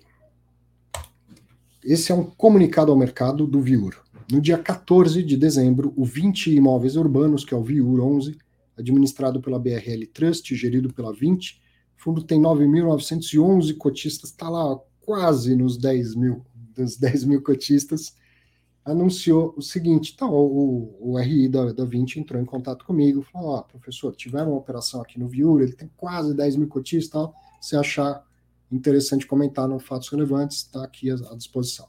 E aí eu achei mais do que interessante, falei: se puder entrevistar o gestor, espaço aberto, e está aqui. Então, o Viur comprou dois imóveis de varejo no Rio de Janeiro por 3 milhões e meio. Pouquinho, né? Imóveis de rua, você vai ver que legal lá as imagens, a explicação do gestor. Pagou 60% do preço à vista e os outros 40% vão ser pagos em seis meses, corrigidos pelo IPCA. O fundo já passa a receber 100% dos aluguéis desde agora, pagou esses 60% e já recebe 100% do aluguel. O cap rate dessa compra é de 11% ao ano. Você não vê esses caps no, na compra de shopping, na compra de galpão, né? Compra de uma lojinha pequenininha, duas lojinhas pequenininhas, cap de 11% ao ano. E a gestora estima que em 12 meses atingirá 11,9%, considerando a forma de pagamento. O que, que é isso aqui? Essa compra ela é alavancada, uma quantidade muito pequena de dinheiro, mas ela é alavancada. 40% do, 40% desse preço só vai ser pago daqui a seis meses, corrigido pelo IPCA. O fundo tem esse dinheiro no caixa. E aí o que, que ele faz? Ele deixa aplicado no CDI. Vai ganhar 13,75 ao ano, né, equivalente a 13,75 ao ano, e, e, vai ter que corrigir o saldo a pagar por quanto? Por 5, 6% ao ano, equivalente do IPCA. Então, essa diferença entre o que vai aumentar o preço e o que vai aumentar o, o dinheiro dele que está aplicado, vai dar esse 0,9. Eles calcularam nesse 0,9. Se tivesse comprado o imóvel todo à vista agora, daria 11% ao ano de cap rate. Mas considerando esse ganho financeiro que vai, ser, vai ter dessa operação entre o que o IPCA vai fazer aumentar o preço a pagar, mas o que o CDI vai fazer crescer, o valor que ele, ao invés de pagar agora, vai deixar aplicado, vai aumentar de 11 para 11,9 o cap rate dessa compra. O resultado esperado para os próximos 12 meses, considerando o NOI, que é a receita operacional líquida, é, o NOI dos imóveis é, e o resultado financeiro gerado pelo parcelamento, então olha lá, o resultado do que vou receber de, de aluguel menos custos, receita operacional líquida, e o resultado financeiro, essa diferença que eu te expliquei entre o IPCA e o CDI, é de cerca de 421 mil reais, o que dá 0,0013 por cota. Pouquinho, claro, porque é uma, uma compra bem pequena em relação ao tamanho do patrimônio do fundo. Então vamos ouvir uma, uma entrevista com o gestor, e óbvio, quando a gente ouve o gestor, a gente aprende muito mais do que apenas com o texto do fato, do fato relevante divulgado. Eu vou compartilhar aqui o vídeo e você aproveita para se informar e aprender que é disso que se trata o Fatos Relevantes. Acompanhe aí. Douglas Cáfaro, acho que estreando no Fatos Relevantes, hein, Douglas? Muito bom tê-lo aqui para falar de Viur. Pô, o, o Viur, eu me lembro que a gente falou do fato do, do, nos fatos relevantes na, nas primeiras aquisições e eu fiz uma entrevista na época, acho que eu estava na, na, Exame. E depois fazia tempo que não falávamos de Viur. Está aí fazendo aquisições, batendo praticamente os, os 10 mil cotistas. Muito bom tê-lo no, no, no, Fatos Relevantes para a gente falar de um, fundo que fazia tempo que eu, que eu não, não falava e não atualizava quem assiste aqui. Legal. Muito obrigado aí pela oportunidade, Arthur. Muito, muito legal estar aqui no seu programa. Bom, saiu um comunicado ao mercado, né? Política interna da, da 20, de que fato relevante é só aquilo que movimenta mais do que 10% do patrimônio. E essa operação de, de compra de ativos aí não, não chega a isso, né? São dois ativos pequenininhos. Mas o fundo de, de varejo, ele comporta isso também, né? Essas operações menores. Sem dúvida nenhuma, sem dúvida nenhuma. Acho que faz parte. O Viur, né? Ele é um fundo de, de imóveis urbanos, né? Que a gente, a gente se propõe a investir em quatro grandes segmentos, né? Que é o segmento de saúde, o segmento de educação, o segmento de mercados e o segmento de varejo, né? Mas uhum. dentro, dessa, dentro dessa caixinha do segmento de varejo, sem dúvida nenhuma, é, há espaço né, e há, há, do nosso interesse, a gente enxerga a oportunidade de aquisição desses imóveis menores, né, que é onde eu acho que a gente consegue aplicar a principal vantagem comparativa né, de, de se estar num, num, fundo imobiliário, né, que eu acho que é aquela, aquele acesso a capital de larga escala e aquela gestão profissional né, aplicada a um segmento. Quando a gente olha varejo, né, a gente está falando de um segmento altamente pulverizado e muito pouco profissionalizado. Né? Sim. Ou seja, são imóveis que, na sua grande maioria, estão na mão de pessoas físicas é, que, por conta, enfim, de dependendo de momento, é, precisa vender, e aí, enfim, a gente, a gente enxerga a oportunidade de estar tá adquirindo esses imóveis é, a caps, a taxas mais atrativas. Eu vou mostrar aqui, inclusive, foram dois imóveis, você estava me contando, olhando a, a, fachada, eles parecem muito parecidos, né? E de fato são, né? É o mesmo imóvel na prática, não é isso? Sim, exatamente. É. São dois imóveis que estão localizados na fachada ativa de um prédio residencial, ali na Cândido Benício. Se você até reparar, né, essa, aqui na foto da Lojas Americanas, aquela, aquele painelzinho laranja, é exatamente esse painel laranja que aparece na foto ao lado, né? Então são realmente lojas lado a lado, é a loja A e a loja B, né, de um prédio, na fachada ativa desse prédio residencial na Cândido Benício. Se é possível, por exemplo, amanhã depois você derrubar essa parede e fazer uma só?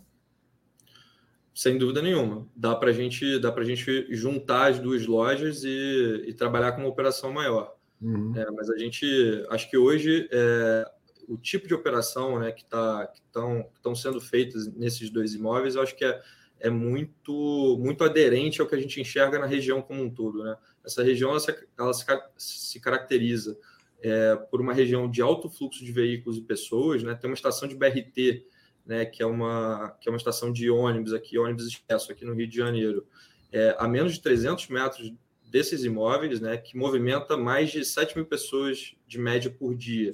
Tá? Então, assim, é um fluxo de pessoas muito intenso. E a região se caracteriza também por, por um comércio bem adensado. Né? E a característica, a vocação principal desse comércio é justamente é, comodidade para o bairro. Né? E quando uhum. você olha uma operação como Americanas e uma clínica de diagnósticos, você vê que assim é, se enquadra perfeitamente nesse, é, nesse perfil. Né? E então, acho provavelmente que existe benefício de ter operações menores, né?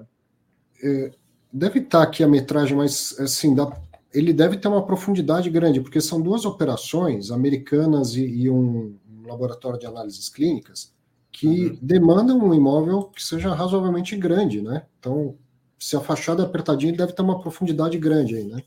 Sim, sim. Aqui a gente está falando de mais ou menos 300 metros quadrados cada loja, tá? Uma tem 250 e a outra tem 350. É, caramba, 300 metros quadrados. É Com dois, dois inquilinos. A, a, a Brownstein é, é uma marca da DASA, é isso? Exatamente, exatamente. É grupo DASA. Acho que assim, falando da qualidade desses inquilinos, acho que dispensa, dispensa apresentação, né?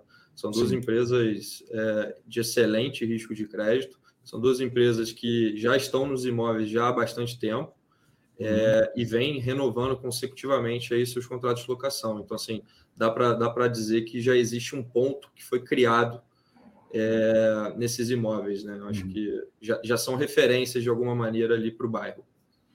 E você falou fachada ativa, só para a gente explicar para quem não saiba o que, que é essa terminologia, é a lojinha do prédio, né? Aquela lojinha que fica no térreo de um prédio residencial. Né?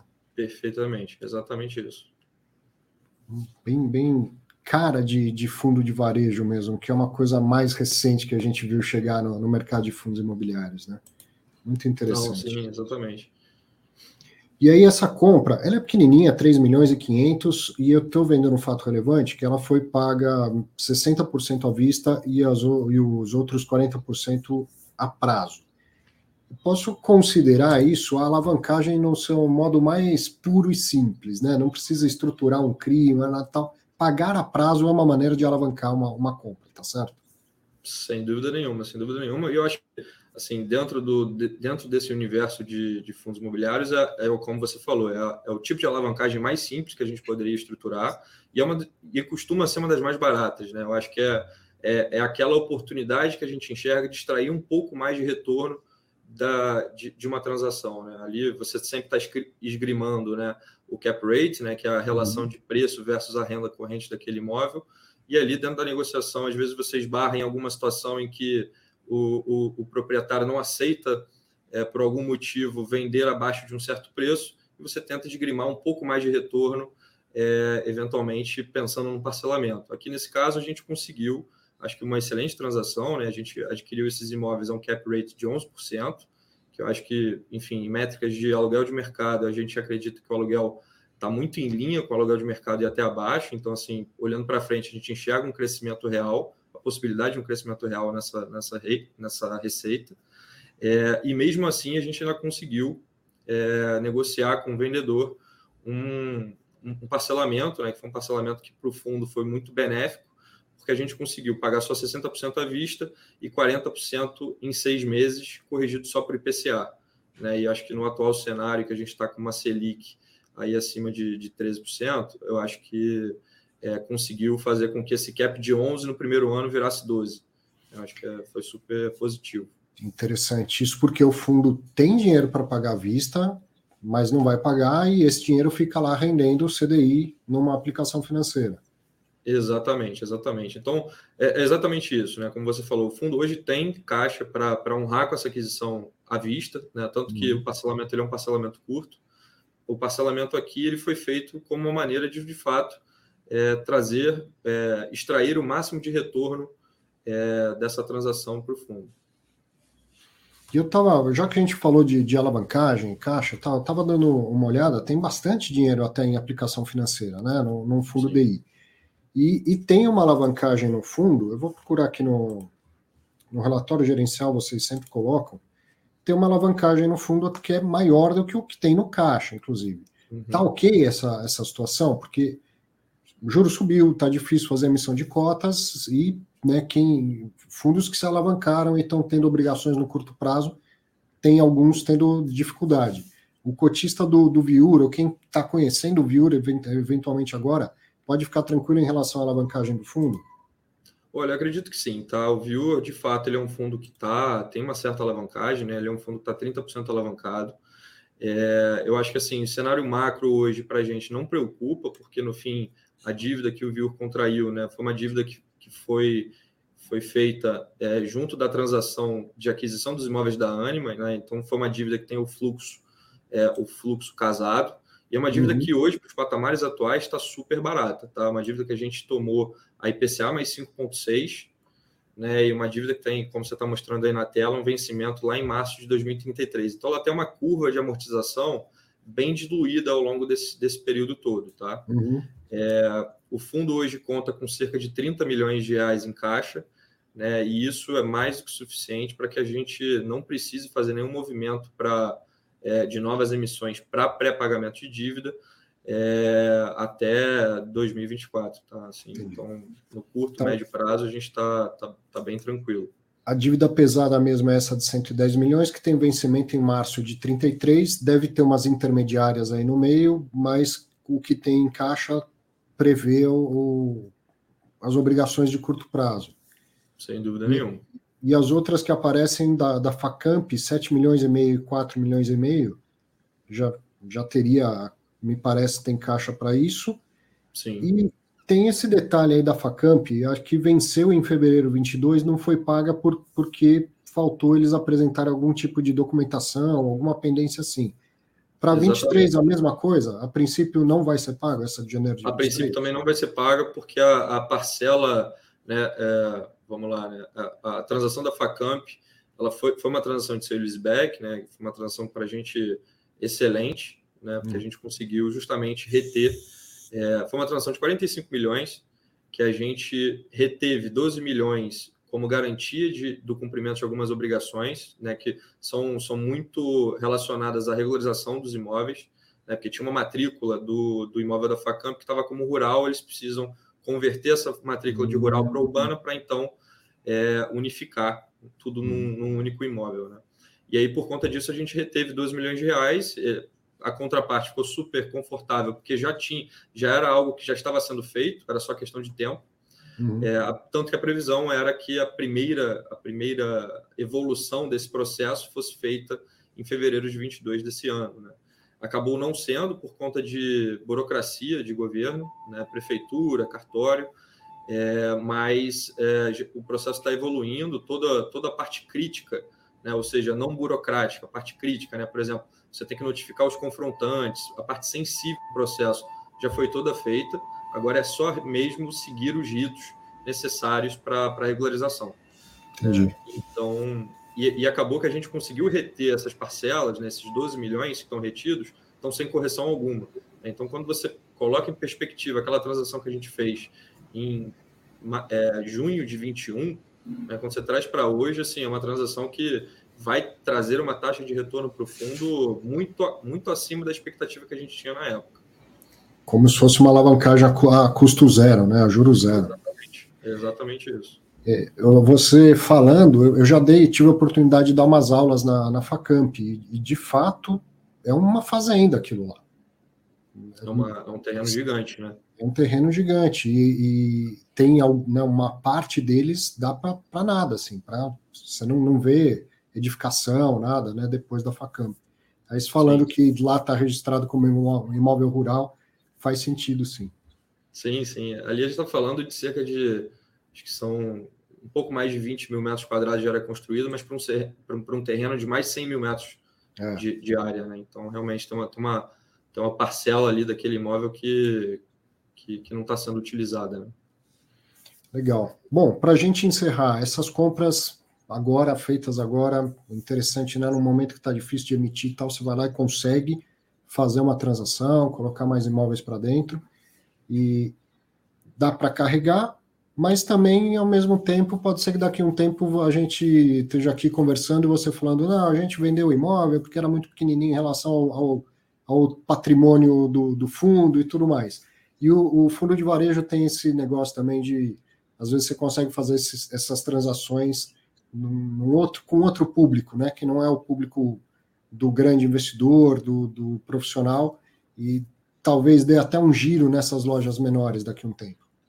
Sem dúvida nenhuma, sem dúvida nenhuma. Quando a gente olha para o fundo de imóveis urbanos, principalmente para a estratégia de varejo, eu acho que é, é o segmento que mais escala né, quando a gente está falando de investimentos, tanto na análise quanto no acompanhamento daquele investimento. Né? Porque para um mesmo, o mesmo tamanho de capital, você tem um portfólio muito mais pulverizado. Né? Isso naturalmente dá mais trabalho. É, aqui a gente já está bem estruturado, a gente já desenhou diversos processos que, que já nos deixam preparados para lidar com essa, com essa questão de escala. Então, assim, ter um portfólio pulverizado de varejo não é problema para a gente. Uhum. Naturalmente, a gente vai focar nas grandes metrópoles, e aí, nesse início, a gente vai estar tá focando em Rio de Janeiro e São Paulo. Então, a gente vai ver no futuro, né, com o Viur conseguindo fazer próximas emissões, a gente vai ver a construção de um portfólio de varejo nessas duas grandes cidades, e a gente não vai ter problema nenhum em carregar esses investimentos. Mas essa transação específica que a gente está falando hoje, ela é uma transação que, de fato, pelo tamanho, ela é pouco expressiva, né, perto do, do patrimônio do fundo, mas ela é uma transação que eu acho que a gente conseguiu é, fazer uma taxa de retorno muito atrativa. Quer pedir tá? então, né? E falando é, do tamanho, né, o ticket da, desse, desse, desses imóveis, é, quando a gente está falando de dois imóveis por 3 milhões e meio cada um ali em torno de 1,700, a gente fala de um ticket muito mais acessível para pessoa física, né? Então, assim, uhum. a liquidez desse investimento é muito mais alta do que, do que de um investimento imobiliário comercial, né? Padrão. Né? Então, de fato, aqui o, o universo potenciais compradores para esses imóveis é, é, é bem grande e, naturalmente, aqui a gente está sempre ativamente reavaliando oportunidades tanto de compra quanto de venda é, e é natural que para esse, esses imóveis é, a oportunidade de venda a preços que sejam interessantes para o fundo seja, seja mais rápida, né, ou mais, mais comum. Uma, uma, dúvida que me surgiu agora rapidinho. Prazo de locação remanescente desses contratos? Tem, tem bastante prazo ainda, não? Tem, tem. É, bastante prazo, é, são contratos típicos. Né? Uhum. Como eu falei, são operações que já, já estão é, nesses imóveis já faz algum tempo, tá? É, mas o, o, prazo de, de contrato ele encerra em 25 e 27, tá? respectivamente. Muito bom. Obrigadão, viu, Douglas? Espero que a gente tenha mais oportunidades de, de bater papo aqui. Não, eu que agradeço. Muito obrigado aí pela oportunidade, Arthur. Vamos falar com Valeu. você. Um abraço. Tchau, tchau. Um abraço.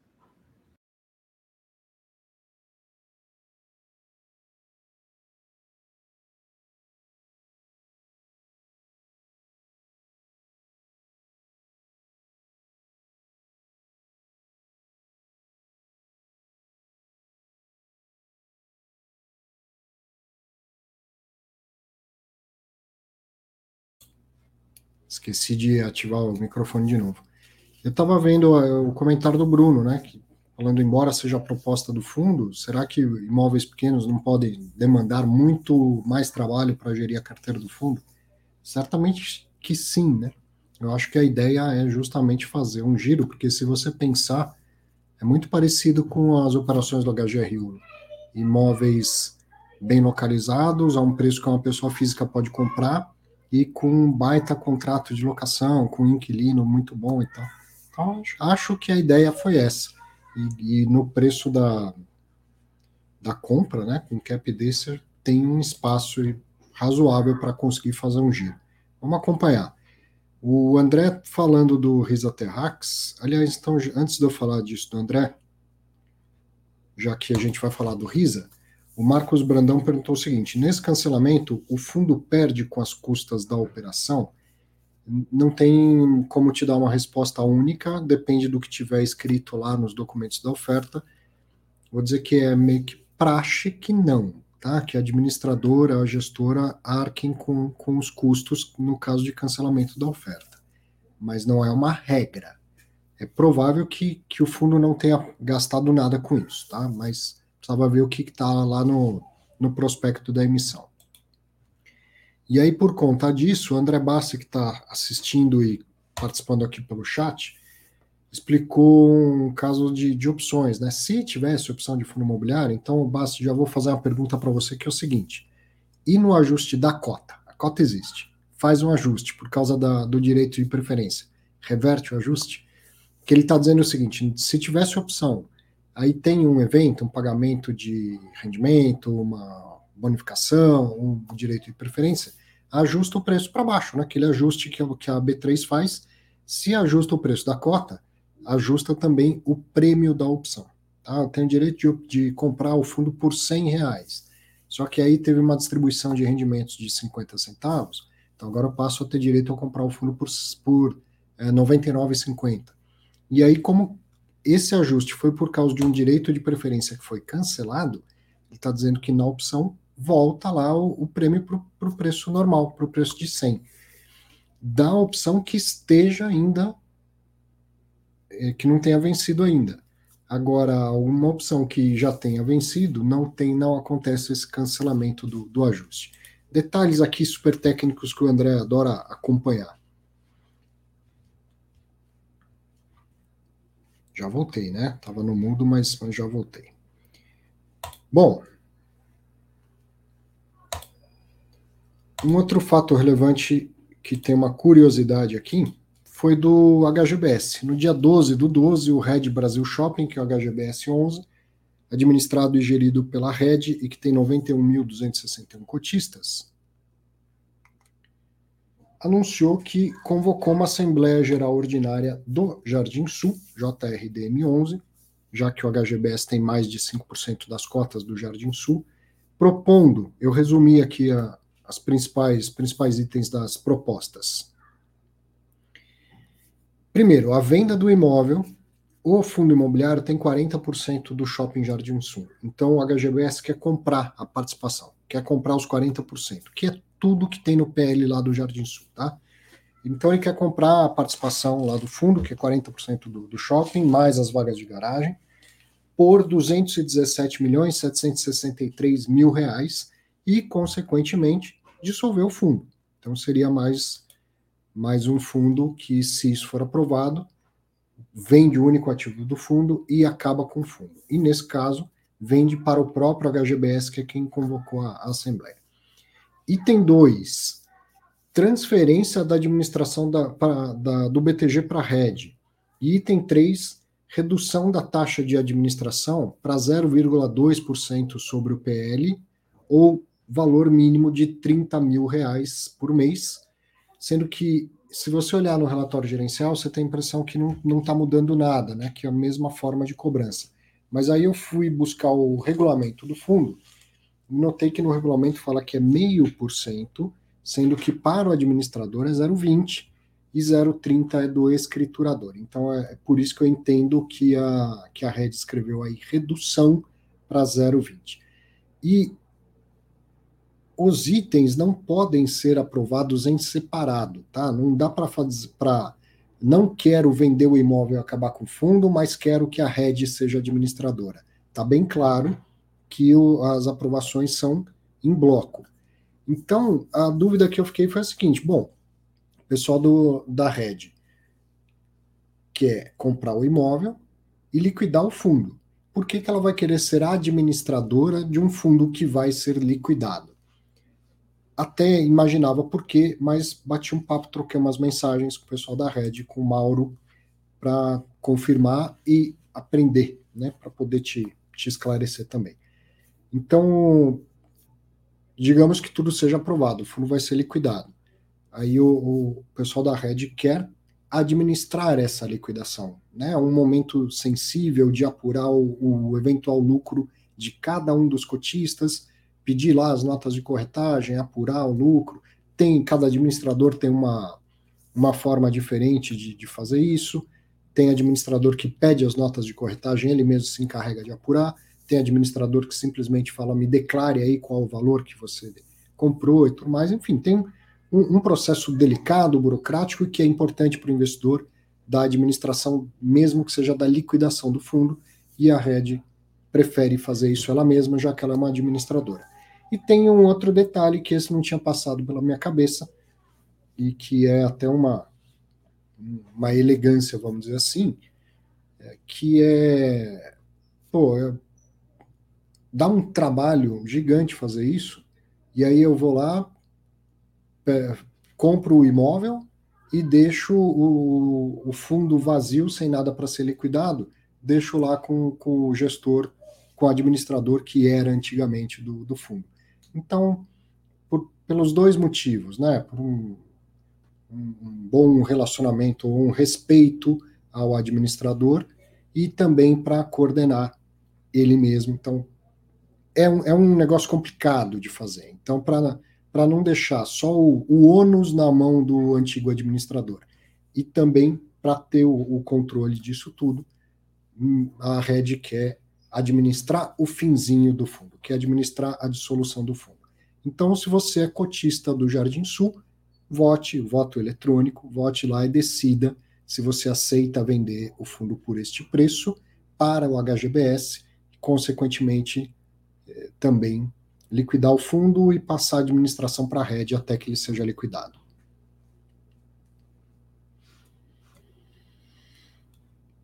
Bom, vamos para mais um aqui, ó. Esse foi um fato relevante que o pessoal do BTG teve que fazer várias vezes esse ano. Né? Aliás, um, um ano em que, como teve pouco espaço para emissão de cotas, principalmente nos fundos de tijolo, teve muito isso que a gente está vendo, do takeover, da, da incorporação de fundos de um fundo por outro, da liquidação de fundos, da incorporação de gestoras. Então, houve um, um, uma consolidação do mercado, porque não tinha dinheiro para emitir e crescer fundos, e aí os fundos que tinham uma posição maior ou que tinham alguma liquidez foram comprando imóveis ou incorporando os próprios fundos já existentes. Foi um ano em que isso foi uma, uma marca, né? A consolidação do mercado.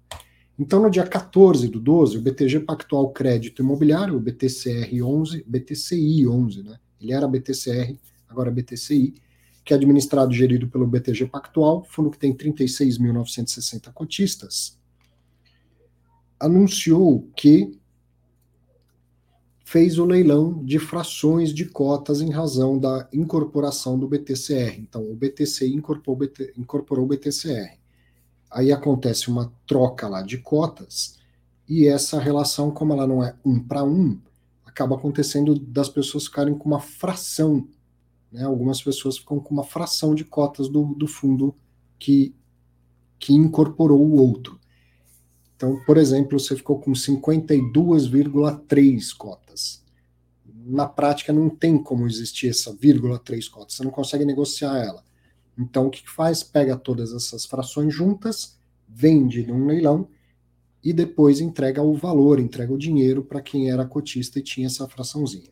Então, isso foi feito, o leilão aconteceu no dia 12 do 12, não 12 do 11, 12 de dezembro, e as cotas foram vendidas por R$ 81,05. Volume total, então, desse, de venda desse leilão foi de R$ 552.259. E os cotistas que tiveram as suas frações vendidas vão receber o depósito do dinheiro no dia 20 do 12. Então, se você tinha cotas do BTCR, no dia 20, confira lá o seu extrato que vai aparecer um depósito lá. E esse depósito é uma venda efetivamente, hein? Tem que apurar resultado disso. E aí tem uma tabelinha aqui, ó, o valor recebido, quanto que você tem que receber? Então, é a fração que você tinha, multiplicado por 81,05, que foi o preço da venda.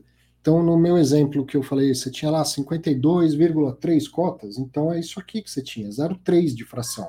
Você vai receber R$ 24,32. Na prática, você vendeu 0,3 cota, tá? Juntou a fração de todo mundo, dá um lote inteiro, vende isso na bolsa e depois em dinheiro o dinheiro eu consigo fracionar assim, né? Então, em dinheiro, vai depositando o valor correspondente para cada um. Se você tinha 0,30 de fração, você recebe R$ 24,32.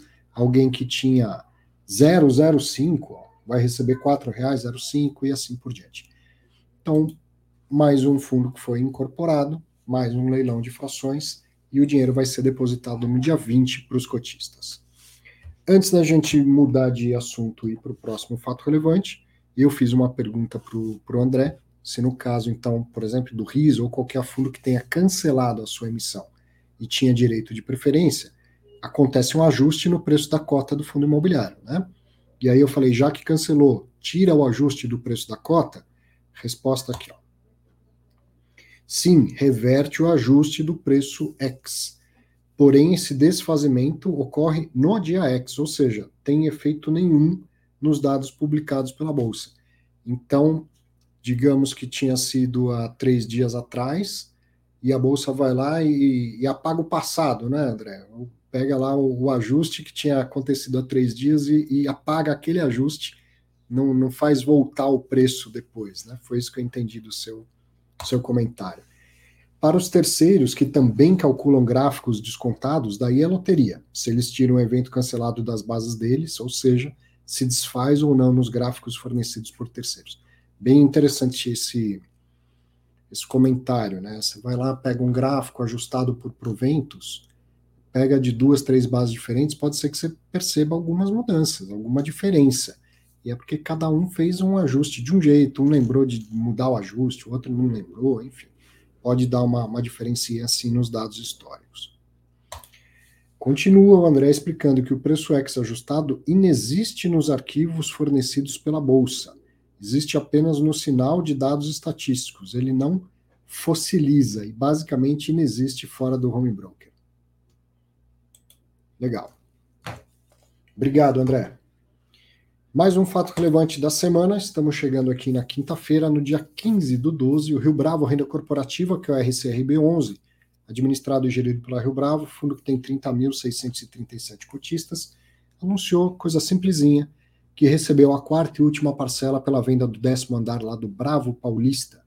E os cotistas vão oportunamente, oportunamente ser informados via fato relevante e relatório gerencial sobre o andamento dos trâmites de assinatura da escritura de compra e venda. Então, isso aí são. A venda mesmo, a gente até gravou entrevista com gestores e tal, né? Aconteceu antes, foi uma venda parcelada, o fundo tinha que receber em quatro parcelas, e agora só anunciou, ó, recebi a última parcela. Só isso. Sexta-feira, dia 16 de dezembro, o Rio Bravo Renda Educacional, que é o RBED 11, administrado e gerido pela Rio Bravo, e tem 12.591 cotistas, soltou dois fatos relevantes no mesmo dia. Primeiro, e é importante a sequência é essa. Primeiro, que o fundo fará a segunda chamada de capital da quarta emissão de cotas no valor de R$ 8.117.786,45 centavos. A segunda chamada, fui eu que não atualizei esse, esse texto, a segunda chamada representa 17,07% das novas cotas emitidas. Então, isso também coisa simples, o fundo fez uma emissão de cotas que foi ancorado pelo vendedor do próprio imóvel, e aí é possível o fundo fazer isso, não é um parcelamento, mas ele fala o seguinte: eu não vou precisar de todo o dinheiro agora, então eu vou fazendo chamadas. Você exerceu lá o direito de preferência e se obrigou a pagar 100 reais por cada cota. Tem que ter esse dinheiro. Mas pode ser então que a administradora fale: eu vou chamar esse dinheiro aos poucos. Então, ó, precisa colocar 20 reais aqui. Tem que ter. Ah, não, mudei de 10, foi mês passado. Não, não, não. Tem que ter o dinheiro, senão você vai ser executado. Aí chamou 20 reais. Passa um tempo, ela fala: estou fazendo mais uma chamada de capital. Tem que colocar mais 50 e assim por diante. Então, está acontecendo aqui a segunda chamada de capital dessa quarta emissão. Então, com isso, novas cotas, né, mais um pedacinho de novas cotas, mais um, um, uma, um aporte de dinheiro lá de quem exerceu, que nesse caso a gente sabe que foi o vendedor. Então, primeiro, este fato relevante. E aí, em seguida, veio mais um maior, mais, mais detalhado, que anuncia a venda de um imóvel, o imóvel Pitágoras, que fica em Ipatinga, em Minas Gerais, que está alocado para Cogna até 2031 com um contrato atípico, foi vendido por 26 milhões de reais. Esse valor vai ser recebido em duas parcelas, sendo a primeira em janeiro de 2023 e a segunda em até 180 dias, a segunda parcela corrigida pelo IPCA. O vendedor vai ter direito ao total da locação a partir do momento que ele pagar a primeira parcela. Então, em janeiro 23, pagou a primeira parcela, o fundo deixa de receber os aluguéis e o novo dono do imóvel passa a receber totalmente os aluguéis. Do valor da segunda parcela, vai ser deduzido um valor que está retido no fundo e que seria pago ao vendedor após a regularização da documentação. Então, o novo comprador assumirá essa obrigação. Ou seja, na prática, o vendedor continua, né? Bom, vamos explicar desde o começo. Ó, tem que te pagar 50 milhões de reais, mas tá faltando uma documentação, tem umas pendências jurídicas e tal, então eu vou te pagar 45 milhões, 5 vai ficar aqui no meu caixa. No dia que você regularizar toda a documentação, eu te pago esses 5 a mais. Combinado assim? Beleza. No meio do caminho, eu fui lá e vendi o imóvel. Então, o novo comprador, ciente dessa, eh, dessa pendência e, e dessa retenção de 5 milhões, eu, eu vendo e falo, ó, mas está faltando pagar 5 milhões para o vendedor. Fala, ok, então eu vou te pagar 5 milhões a menos. E quando o vendedor regularizar, eu vou lá e pago os 5 milhões. É isso, tá? Essa obrigação está sendo transferida junto para o, o novo comprador e, e como eu estou falando, ó, estou vendendo por 26 milhões, mas falta eu pagar 5 milhões aqui, o, o, o, novo comprador já desconta esses 5 milhões, que ele mesmo vai ter que pagar no futuro, já para o antigo vendedor. Continuando. O imóvel foi comprado em dezembro de 2019 por 23 milhões e 700, então vendido agora por 26 milhões. O lucro dessa venda é de 1 milhão 770, que equivale a 75 centavos por cada cota, e gera uma TIR, uma taxa interna de retorno, de 13,3% ao ano. E a inflação do período, Arthur, você vai ver que eles colocaram um gráfico muito legal que vai te mostrar isso. Então, essa TIR é nominal, tá? A TIR não está considerando a inflação no período, mas é evidente que a inflação não foi de 13,3% ao ano de 2019 para cá. Bom, e a TIR, o que, que é? Se é a primeira vez que você está me ouvindo falar disso, taxa interna de retorno, é a conta de retorno que é mais completa, que ela considera o valor do dinheiro no tempo. Então eu poderia dizer assim, olha, paguei um milhão, é, paguei quanto? 23 milhões e 700 e vendi por 26 milhões. Então eu ganhei é, X%. Tá, mas a compra foi em dezembro de 19, a venda foi agora. O dinheiro tem valor ao longo do tempo. Vamos lembrar da, da operação lá do Viur? Só dele deixar seis meses para pagar, ter seis meses de prazo para pagar uma, uma, parte, ele vai ficar com o dinheiro aplicado, ele vai ganhar o, o rendimento dessa aplicação. Não é isso? O dinheiro tem valor ao longo do tempo. E aí, aqui o que, que, tá, o que, que a, a TIR nos mostra, então? Ao invés de uma conta estática, pus 23,700, tirei 26, isso dá X%, no período, além do que neste período eu não recebi aluguéis, que é o que acontece no seu caso, quando você compra cota de fundo imobiliário, você não recebe lá rendimentos todos os meses. Então aí você compra a cota por 100 e vende por 110. Fala, ganhei 10%. Não, você ganhou mais do que isso, porque teve todos os rendimentos mensais. Aí você poderia então pegar, somar os rendimentos todos ao valor da venda da sua cota. Então, tudo que eu recebi de rendimento, mais o, o 110, desconta do preço que eu paguei, aí apura um resultado. Ele vai ser melhor, mas ele não está certinho, porque ele não considera o valor do dinheiro exatamente no tempo em que ele aconteceu. Então a tira é pegar, paguei tanto na data tal, fui recebendo aluguéis a cada data e por fim vendi por 27 milhões. Todo este fluxo considera o valor do dinheiro no tempo e isso dá uma taxa anualizada de 13,3% ao ano, taxa interna de retorno. O resultado vai ser oferido pelo fundo somente após o recebimento da segunda parcela. Depois tem uma explicação melhor do, do motivo disso. De forma que esse rendimento de 0,75 só vai ser distribuído no segundo semestre de 2023. Aí olha que legal, aqueles. Uh, aqueles PowerPoints, né? Que. Ah, ainda tem mais coisa aqui, peraí. Antes do PowerPoint.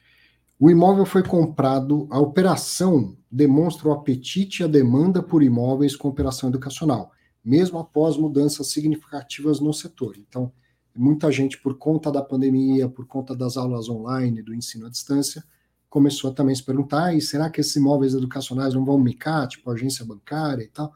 E aí, o que eles estão dizendo? Ó, vendemos, vendemos bem, e isso mostra, que tem interesse, sim, né? o mercado tem interesse ainda por comprar esse tipo de imóvel.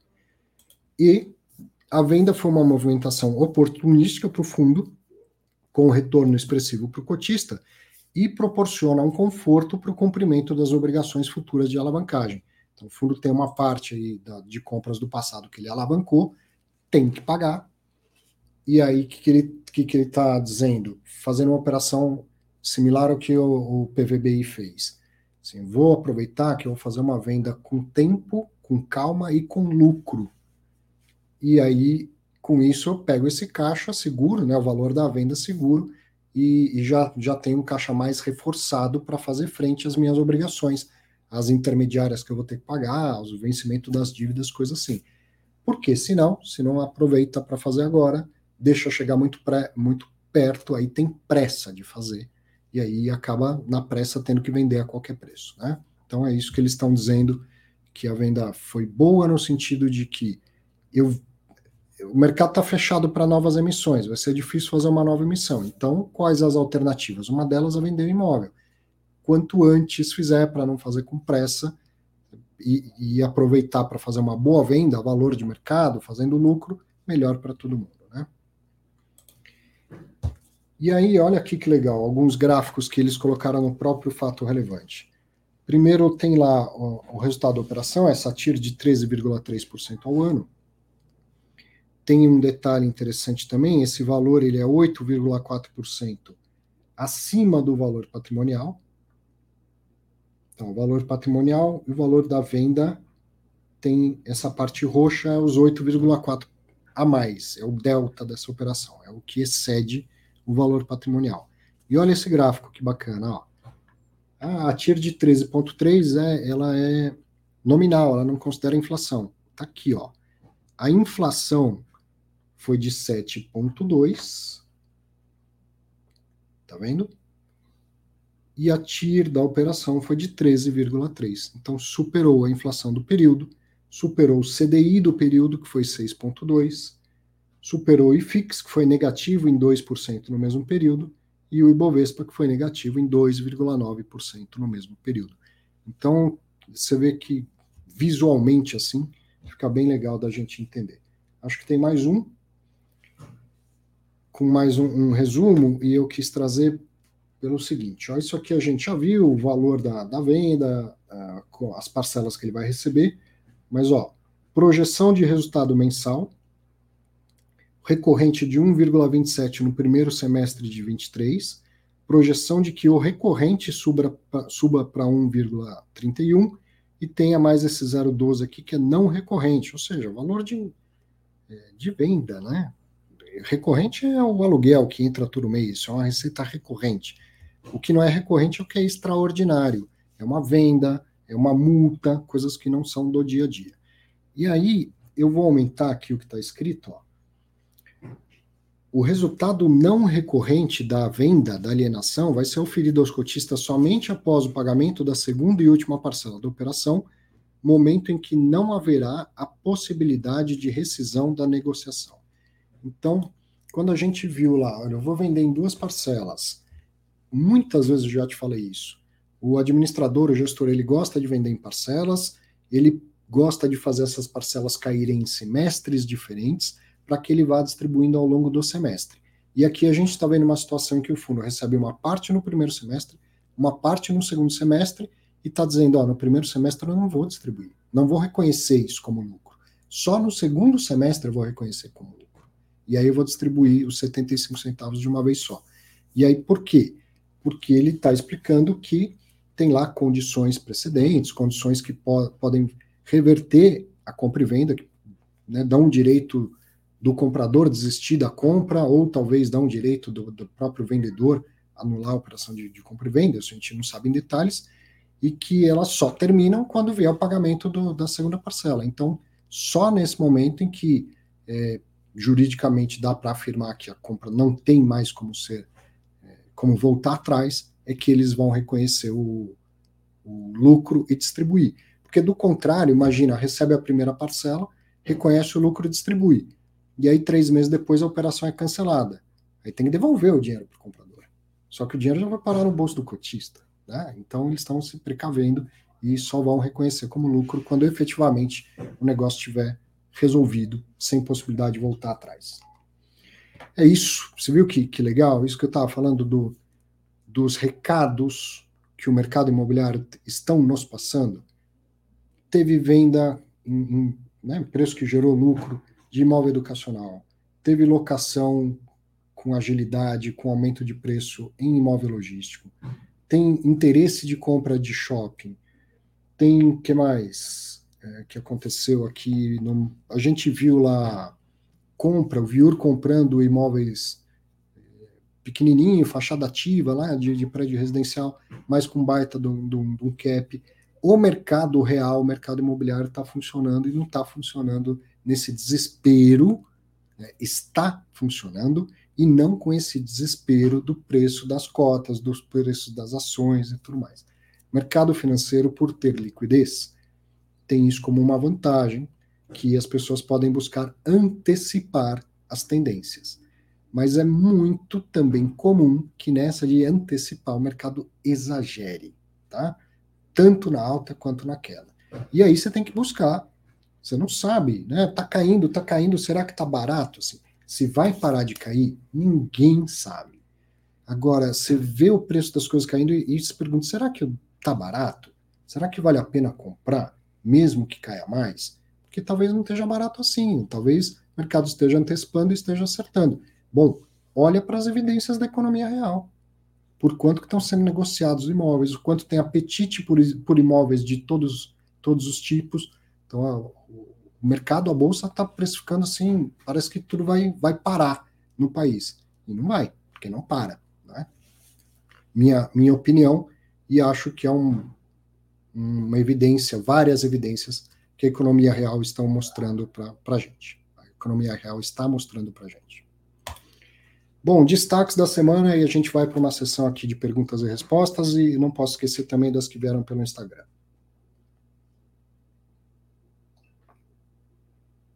Clube Fim Entrevista ontem com o pessoal da VBI, belíssima conversa, muito, muito, muito boa. Sugiro fortemente que você assista. Com o Vitor Martins, que é o gestor do fundo de CRI, que é o CVBI, e com Alexandre Bolsoni, que é o gestor do LVBI, que é o fundo de logística. No, no PVBI tem emissão, período de silêncio, a Budi não podia participar, mas a VBI tem várias estratégias, vários fundos, e foram lá conversar comigo com você, o Bolsoni e o Vitor Martins, para falar de logística e de, de fundos de papel da casa. Baita conversa, muito para aprender, ainda mais quando tem esses dois, dá um bate-bola, uma dobradinha da gente entender a relação de mercados diferentes, de crédito, de imóvel. Assista, assista que foi uma conversa muito boa. Outro destaque legal, se você é de São Paulo, não, não tem desculpa para não ir. E se você não é e vem para São Paulo no final do ano, eu quero te dar algumas dicas imperdíveis aqui. Primeiro, Natal BTG todo ano vou, levo minha filhota, quem me acompanha nas redes sociais vê foto. É sempre um negócio muito bonito na Avenida Faria Lima, onde fica a sede do, do BTG. Eles fazem uma decoração legal, atividades para criança e tal, não sei o que, e, e as atividades são gratuitas. Esse ano, pelo que parece, não vai ter show, mas no, nos anos anteriores tinha até shows de música, um palco e tal. De qualquer maneira, vale muito a pena ir lá ver a decoração, conhecer esse prédio vá no, no, Natal BTG, na Avenida Faria Lima, lá onde fica o, o, a sede do BTG, que é o Pátio Malzone. Pouquíssimas pessoas vão. Vá, vá, vá conhecer. E aí, então, falando disso, já que eu fui falar de passeios pela cidade, novamente quero aproveitar para te falar do Museu da Bolsa, principalmente então para quem não é de São Paulo, vem para cá só por causa do, do, fim de ano, ponha na agenda conhecer o MUB3. Museu da Bolsa de Valores, que foi inaugurado há uns três, quatro meses atrás, que é um passeio maravilhoso, também gratuito lá no centro. é, precisa agendar, entra no, no site do MUB3, você agenda, e ah, putz, esqueci disso, mas por algum motivo estava no centro e lembrei, vi a bolsa e lembrei. Vai lá, se, se tiver horário disponível, você pode entrar, tá? Mesmo sem ter agendado. Vai lá tentar. Mas vá conhecer o MUB3, que é um passeio maravilhoso, a gente tem que prestigiar, que foi um trabalho fantástico da Bolsa. E aí, se você foi até o centro e está lá, teve um, uma outra coisa muito, muito legal, e que a gente pode aprender, inclusive, sobre mercado imobiliário, eh, sobre como funcionam na, eh, nas outras economias, no, nas outras cidades, principalmente, onde não há mais espaço para expandir. São Paulo ainda tem muito espaço para expandir. Por isso que a gente vê uma região ser muito forte, depois ela deixa de ser, era o centro, depois a Paulista, agora a Faria Lima. Por quê? Porque tem espaço para caramba. A Faria Lima não tem mais onde construir, então constrói na Chucre Zaidan e assim por diante. Mas pega as cidades mais antigas, cidades da Europa, onde não tem mais onde construir, o que, que acontece? O tal do retrofit, né? a modernização de um prédio. Bom, a B3 fez uma, um retrofit, ela comprou mais um prédio. Lembra que a B3 ela é uma, uma evolução de fusões. Né? Primeiro lá, antigamente, tinha a Bovespa e a BMF. Bolsa de Valores, Bolsa de Mercadorias e Futuros. Do, dois prédios muito próximos um do outro, muito próximos, lá no centrão, no calçadão, onde não passa carro. Essas duas empresas se fundiram e formaram a BMF Bovespa. E alguns, alguns anos depois, BMF Bovespa, antiga CETIP, por isso que se fala inclusive fundos cetipados, fizeram uma nova operação, se fundiram e deram origem à B3, Brasil Bolsa e Balcão. Bom, esse prédio ele faz parede com a antiga sede da BMF e a, a B3, então quando juntou com a CETIP, a CETIP tinha sede na Faria Lima e uma decisão foi a sede da B3 vai permanecer no centro de, de São Paulo. Mas vinha mais gente, incorporando duas empresas e tal resolveram fazer um, uma reforma dos prédios da Bolsa, que era o antigo prédio da Bovespa e o antigo prédio da BMF. E aí resolveram comprar o prédio anexo vizinho ao BMF, a BMF, que é um prédio histórico, felizmente foi teve a sua fachada sempre preservada, apesar de estar lá abandonado. E aí fizeram toda uma reforma, mantendo a, a, a arquitetura original, que é maravilhosa, já vou te mostrar uma foto, e mais uma tendência dos tempos atuais é um prédio da B3, é um prédio de escritórios para ser usado pelos funcionários da, B, da B3. Só que tem uma parte do térreo que é aberta ao público e tem um café. Então, se você estiver indo lá, vá lá. E, e, se você é de São Paulo, já passou pelo, pelo centro, você com certeza te chamou a atenção esse portão cheio de moedas aqui, ó. E ele estava abandonado, e mesmo abandonado, esse portão ainda era bonito. Agora ele está todo renovado, todo, não mudaram nada na fachada, na arquitetura. E entrando no portão, tá vendo isso aqui que eu estou passando o mouse? É isso aqui que está aumentado, ó. Isso aqui tudo qualquer um pode entrar. O, as catracas para os funcionários da B3 estão aqui. Então daqui para frente só entra quem trabalha na B3. Agora aqui nesse lobby, qualquer pessoa pode entrar e tomar um café. Então olha que legal, né? É, que, que presente que é isso para a sociedade também. E isso é uma tendência dos tempos atuais das, das construções. Vá conhecer esses prédios, então vá, vai lá na B3, vai conhecer o, o MUBI, saindo do MUBI, toma um cafezinho aqui, embora tenha um café muito bacana lá no, na B3, onde, onde fica o museu, toma um café lá e vai tomar outro café no conhecido prédio das moedas, que vai valer muito a pena esticar esse passeio. Lindo, lindo esse prédio. E eu me lembro, assim, meu pai começou a trabalhar no mercado financeiro na década de 1960, já falei isso várias vezes, então esse era o meu ambiente. Quando eu cresci um pouquinho, eh, de vez em quando eu ia, até quando criança, né? Quem nunca foi, teve que ir para o trabalho com o pai, com a mãe e tal. Então, algumas vezes, quando criança, eu fui trabalhar, fui no trabalho do meu pai.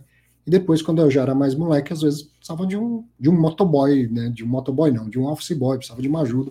Meu pai ligava e falou: moleque, oh, para de vadiar e vem aqui que eu preciso de você. Lá ia eu fazer alguma coisa, ajudar ele. Bom, isso era lá no centro da cidade, na Rua Boa Vista, onde era o, o, o CBD, o Central Business District, do, do mercado financeiro naquela época. Não na, na década de 70, porque, 60, porque eu nasci em 78. mas ainda lá, né, 90 e, e poucos por aí.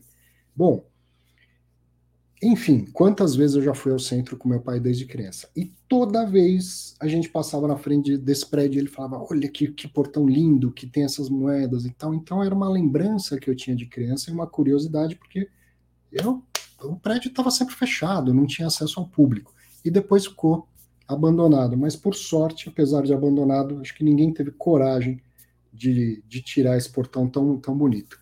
E agora a Bolsa comprou, reformou inteiro e está aí com o saguão aberto ao público. Vá conhecer, vale muito a pena. Então, para você que, que é de fora de São Paulo, venha para São Paulo, vá visitar o centro. Tudo não é perigoso? É perigoso, toma cuidado, não fica andando com o celular na mão, não fica andando com mochila nas costas. Toda cidade do mundo tem lugares que ou você deve evitar, não é o caso do centro, e tem lugares que você tem que ficar mais esperto, né? Porque sabe que vai ter furto, mas que perigo que tem? O perigo de ser furtado. Então fique esperto, não dá bobeira com o celular na mão, essas coisas assim.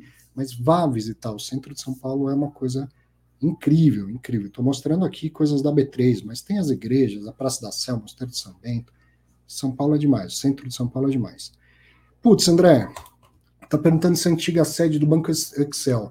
Já foi antiga sede de vários bancos, tá? Eu procurei aqui, achei uma explicação no, no Google, e inclusive Originalmente era uma sede do Itaú, mas do Itaú, daquele né, muito antigão, daquele Itaú que foi fundado lá no sul do, do país tudo mais. Depois o Itaú parou de usar, outros bancos foi, foi, foram usando.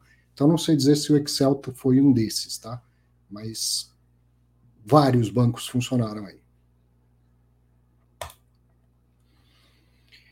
Era isso. Então, ó, me encontre por aí no Clube FI, no Instagram, em outras redes. E hora de perguntas e respostas de cara a cara. Deixa eu, eu pegar umas perguntas que vieram lá daquela boa ideia do Instagram. Manuel está perguntando se não vai ter uma entrevista com o Moise. Poxa, fizemos várias aqui no, no Fatos Relevantes ao longo do, é, ao longo do, do ano, mas posso fazer mais uma, sem dúvida. Espaço sempre aberto. Instagram aqui, caixinha de perguntas que eu abri. Vou pegar algumas.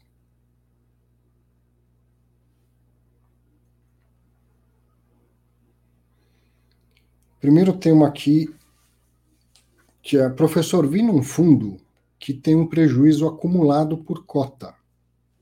No caso, o PATL. Isso é normal? É normal, é possível de acontecer, né? Uma empresa, um fundo é, de certa forma, uma empresa, ela pode ter lucro pode ter prejuízo. E esses prejuízos pode estar acumulados. Não significa que teve prejuízo, quebrou, acabou o patrimônio, acabou o caixa. Ela teve prejuízo. Num determinado ano, é, ela teve mais custos do que receita, então teve prejuízo. Mas a empresa está de pé, né? tem patrimônio, tem, tem caixa, diminuiu o caixa, diminuiu o patrimônio, mas não quebrou, não deixou de existir. Então, sim, é possível ter um prejuízo acumulado assim como tem lucros acumulados. O vai pelos fundos, é, bom, quem mandou essa pergunta foi o Getino Coco Almeida. O, o vai pelos fundos, olha que legal, KNCR tem mais de um bilhão em CRI para outros fundos imobiliários. Sinal de amadurecimento do mercado? Na minha opinião, sim. E acho que vai acontecer com cada vez mais frequência. Então vai lá um fundo de tijolo, quer comprar um, um imóvel e resolve alavancar. Então, vamos lá, vou pegar o exemplo de, dessa semana do, do HGRU que a gente viu em entrevista. Vou comprar aquele Power Center, tem um contrato bom, longo, com ótimo risco de crédito, que é o do da Leroy Merlin. Pô, dá para a gente alavancar isso aqui, a taxa não vai ser não vai ser muito alta, porque o risco é bom, o prazo é longo tudo mais. Então vamos ao mercado ver de onde vem esse dinheiro de terceiros, né? Que é assim que funciona a alavancagem.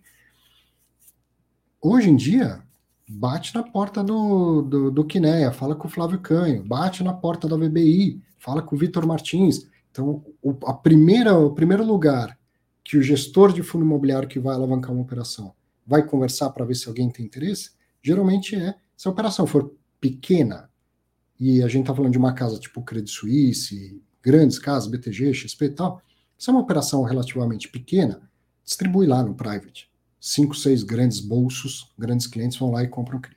Agora é uma operação maior que vai levar para fora mesmo. Vão oferecer para um banco, vão oferecer para um, um fundo de pensão.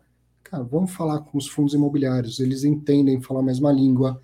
Uh, de repente você vai lá, oferece para um banco e ele fala: Não, mas esse imóvel aí eu quero quero uma garantia maior por causa desse imóvel. Então o cara nem não conheça tão bem o mercado imóvel quanto o gestor de um fundo de papel, ainda mais de uma casa que tem é, né, tem fundos de, de tijolo lá dentro também. Eles se falam, um ajuda o outro com análise de risco de crédito, o outro ajuda o, o gestor de, de crédito com análise da qualidade do imóvel, da liquidez do imóvel. Então, cada vez mais isso acontece. E é super importante porque gera boas operações para os fundos de papel e gera um entendimento melhor das partes do cara do fundo de tijolo, a tal ponto de que, se tiver um problema, tiver um engasgo, não consigo pagar, sentar para renegociar essa dívida fica um pouco mais fácil, porque o, o gestor do fundo de papel entende mais da operação do que alguém de fora desse mercado. Então, sim, é uma tendência. Ah, você tá aí, meu cara. aqui, ó. Vai pelos fundos aqui, ó. Sim, na minha opinião, é uma tendência.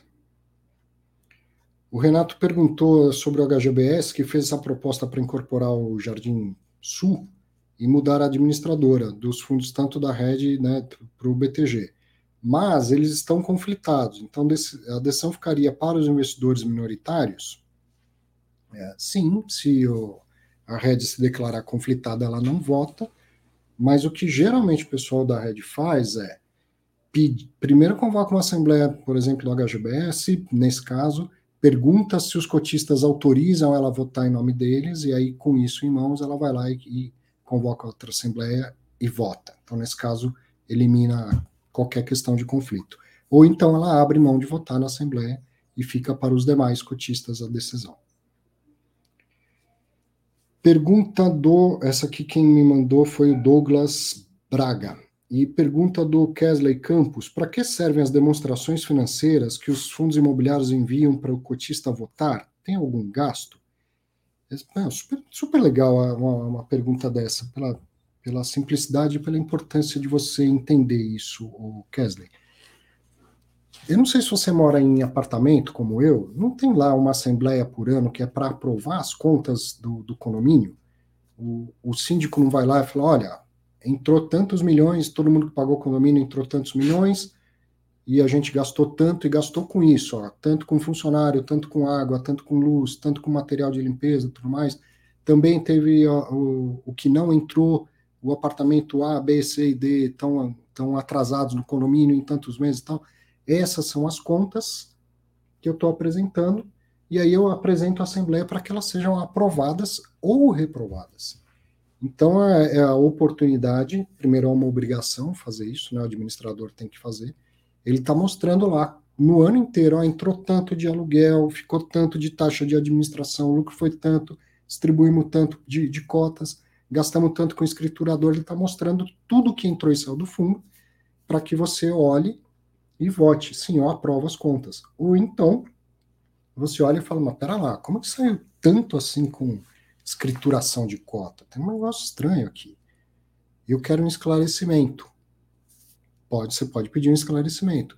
E aí, uma vez esclarecido, você reprova as contas. Eu não aprovo essas contas. Eu acho que tem coisa errada aí. Tá? A mesma coisa no condomínio, no quem mora em prédio. Tem gente que vai olhar para o síndico e vai falar: pera lá, você comprou é, esse, esse gasto aqui com, com material de limpeza, você mandou limpar o chão com champanhe? Porque como que gasta tanto com material de limpeza? Eu quero conferir essas contas, eu quero ver as notas fiscais tal. Então, ou você vai falar, ok, tá certo, contas aprovadas, ou vai desaprovar a prestação de contas. Então, ela é super importante e ela é obrigatória. Tem custo para o fundo? A demonstração financeira em si tem custo, sim, porque eh, ela tem que ser auditada por uma empresa contratada, uma empresa independente, e, e o, a própria. Assim, fazer a demonstração financeira tem um custo que já existe dentro do fundo, na administração, na, nos prestadores de serviço, já alguém já está sendo pago para fazer isso. Mas além disso, você tem que pagar um auditor externo para fazer uma verificação dessas contas. ainda assim, então você geralmente recebe a prestação de contas, a opinião do auditor externo, ele pode falar concordo, discordo, me abstenho, tá? E aí você né, tem a oportunidade, se quiser, de conferir toda essa documentação, todas essas contas, aprovar ou desaprovar, tá? Tem custo. Se fizer uma convocação por carta, tem custo de, de emitir as cartas, sim. Se fizer uma convocação toda eletrônica, como é feita hoje, na maioria das vezes, quase não tem custo, ou se tem um custo, é, deve ser muito, muito pequeno. Falando nisso, uma coisa importante, né? Foi uma conquista. Muita gente queria é, ver isso acabar, né? Convocação por carta e tal. E a CVM tinha umas, uns certos empecilhos, uma, uma preocupação a 20 Partners, é bom a gente falar e lembrar isso, a 20 Partners foi a pioneira, foi lá que chegou, sentou com a CVM e falou, ah, qual é o problema? Vamos resolver esse problema. E foi a primeira a mandar informes de rendimento digitais, 100% digitais, e aí veio a pandemia, e na pandemia não tinha outra solução, tudo tinha que ser digitalizado. Bom, e aí tem muita gente que não recebe o e-mail. Por que não recebe o e-mail? Isso foi uma coisa que eu aprendi nas entrevistas que faço com gestores, é muito comum que as pessoas tenham contas em várias corretoras, né? E qual é o e-mail para onde vai ser enviado o, a documentação? Para o e-mail que está no cadastro da corretora em que você fez a sua última movimentação. Então tem você tem conta em três, quatro corretoras, tem uma que é a que você mais movimenta, tá tudo certinho o seu cadastro. Mas tem uma outra lá que tem dois, três ativos que sobraram, Ainda mais hoje em dia que tem corretora que é de graça fundo imobiliário, mas não é de graça ação. Aí você deixa ações onde é de graça e fundo imobiliário na outra corretora onde é de graça e tal. E aí a sua última movimentação, a mais recente, foi feita por uma, uma corretora onde o seu cadastro não está atualizado e vai para aquele endereço, fisicamente ou eletronicamente, né, do, do jeito que, que, for ser enviado, vai para o endereço que está no, no cadastro em que foi feita a última movimentação. Então, mantenha todos os cadastros atualizados, certo? De todas as corretoras que você é, tem conta. Deixa eu pegar aqui umas perguntas.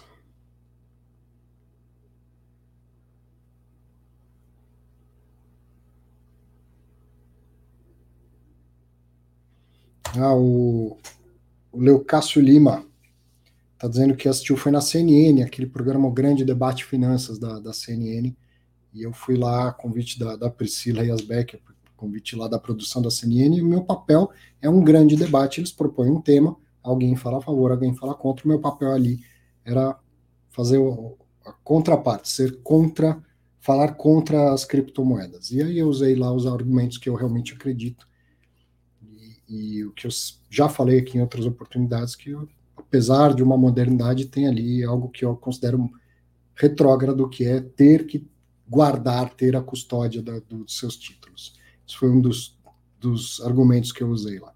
Obrigado, viu? Que bom que você assistiu e gostou.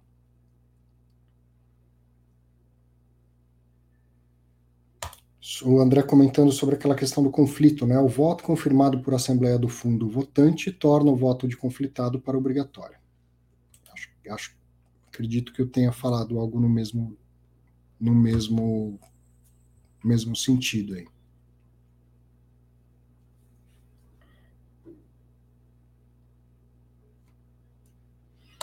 Pergunta do Manuel, ó, comprei dois fundos imobiliários na pandemia e dois FOFs para ir aprendendo. O preço médio está lá embaixo. Vai subir quando os juros o preço de mercado, né? Está lá embaixo. Vai subir quando os juros caírem? Ou é melhor vender? É, a primeira parte eu consigo te responder. Vai subir quando os juros caírem.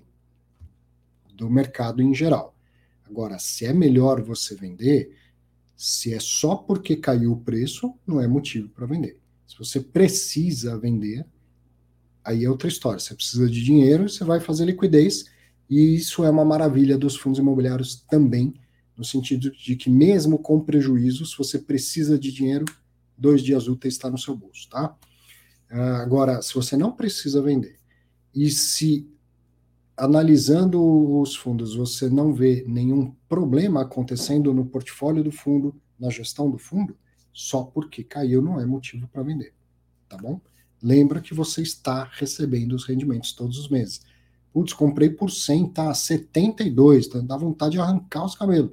E quantos rendimentos, está falando da pandemia, pandemia 2020. Dois anos, todos os meses recebendo rendimento. Pôs isso na sua conta. O prejuízo que você enxerga olhando o preço da cota hoje contra o preço que você pagou é menor se você lembrar de considerar todos os rendimentos que você já recebeu. Vai lá no Clube FI, usa a carteira, tá? tem aquela ferramenta carteiras, cadastra lá o fundo que você comprou, na data que você comprou e o preço que você pagou. Ele vai saber tudo que você recebeu de rendimento e vai fazer essa conta para você. Você vai perceber que o seu resultado é muito. O seu prejuízo é menor do que te parece. Mas a questão é: primeiro, quando você está em dúvida se é para vender ou não, você precisa lembrar por que, que você comprou. Quando você sabe por que comprou, você não tem dúvida se é para vender. Talvez você não saiba, você estava começando, inexperiente no mercado e tal, então tudo bem, acontece com todo mundo. Mas, de qualquer maneira, agora que você tem um pouco mais de conhecimento, dá uma olhada. Você se arrepende, esquece do preço. Se não tivesse mudado de preço, você se arrepende dessa compra? Ah, caramba, é um gestor que depois eu fui ver que eu não gosto dessa gestora na época eu não sabia, mas hoje eu não gosto, não confio nessa gestora. Então vende. Isso não é problema.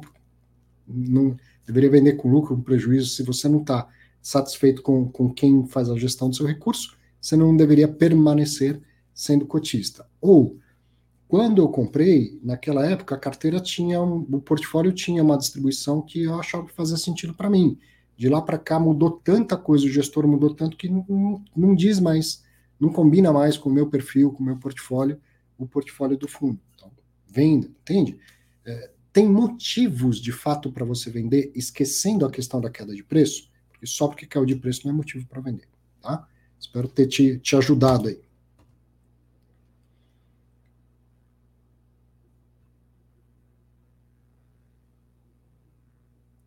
Turma do fundão falando de Jacarepaguá e da, da onde ficam lá as lojas que o Viur comprou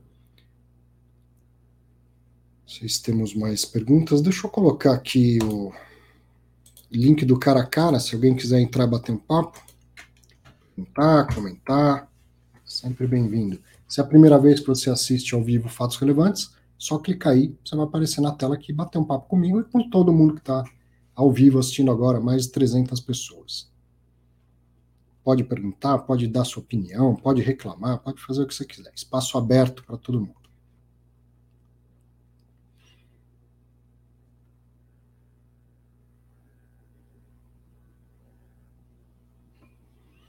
Débora está fazendo uma pergunta lá sobre o investimento. Ela, ela investiu no Clube FI pelaquela oferta pública que foi feita pelo Equity Crowdfunding. Está recebendo comunicações da, da Begin, que é a empresa que coordenou tudo isso, dizendo que tem que assinar uns documentos eletronicamente sobre esse investimento. Confere essa assinatura? Sim, tá certo, tudo ok, não é fraude, não é ninguém tentando te enganar. Se você tiver com dúvida, pode entrar em contato diretamente com a Begin, mas sim, precisa assinar uns documentos ou seja, a oferta ela foi encerrada e aí agora estão é, fazendo os procedimentos administrativos burocráticos para confirmar tudo e encerrar. Então precisa, fazer, precisa assinar. Eu já fiz essa, já passei por essa parte também, já confirmei as, a minha oferta, o meu investimento e fiz as assinaturas eletrônicas. Pode ficar tranquilo. Bom, cara a cara, ó. Juan, tudo bom, Juan? Opa, seu... agora, agora é você que está com o microfone desligado. Eu não posso reclamar Percebi. duas vezes hoje. Tudo bem? Está me escutando? Sim, tudo jóia. Ah, que ótimo. Primeira vez que eu participo ao vivo, na verdade, eu sempre vejo o seu programa assim é, gravado.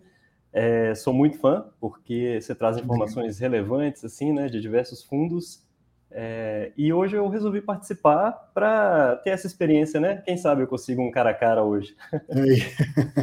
Seja bem-vindo. obrigado, obrigado. É, bom, professor, é, assim, primeiramente, né, é, só rapidinho para eu, eu, me apresentar assim, é, eu já invisto mais em renda fixa mesmo e em fundos diversos desde 2013.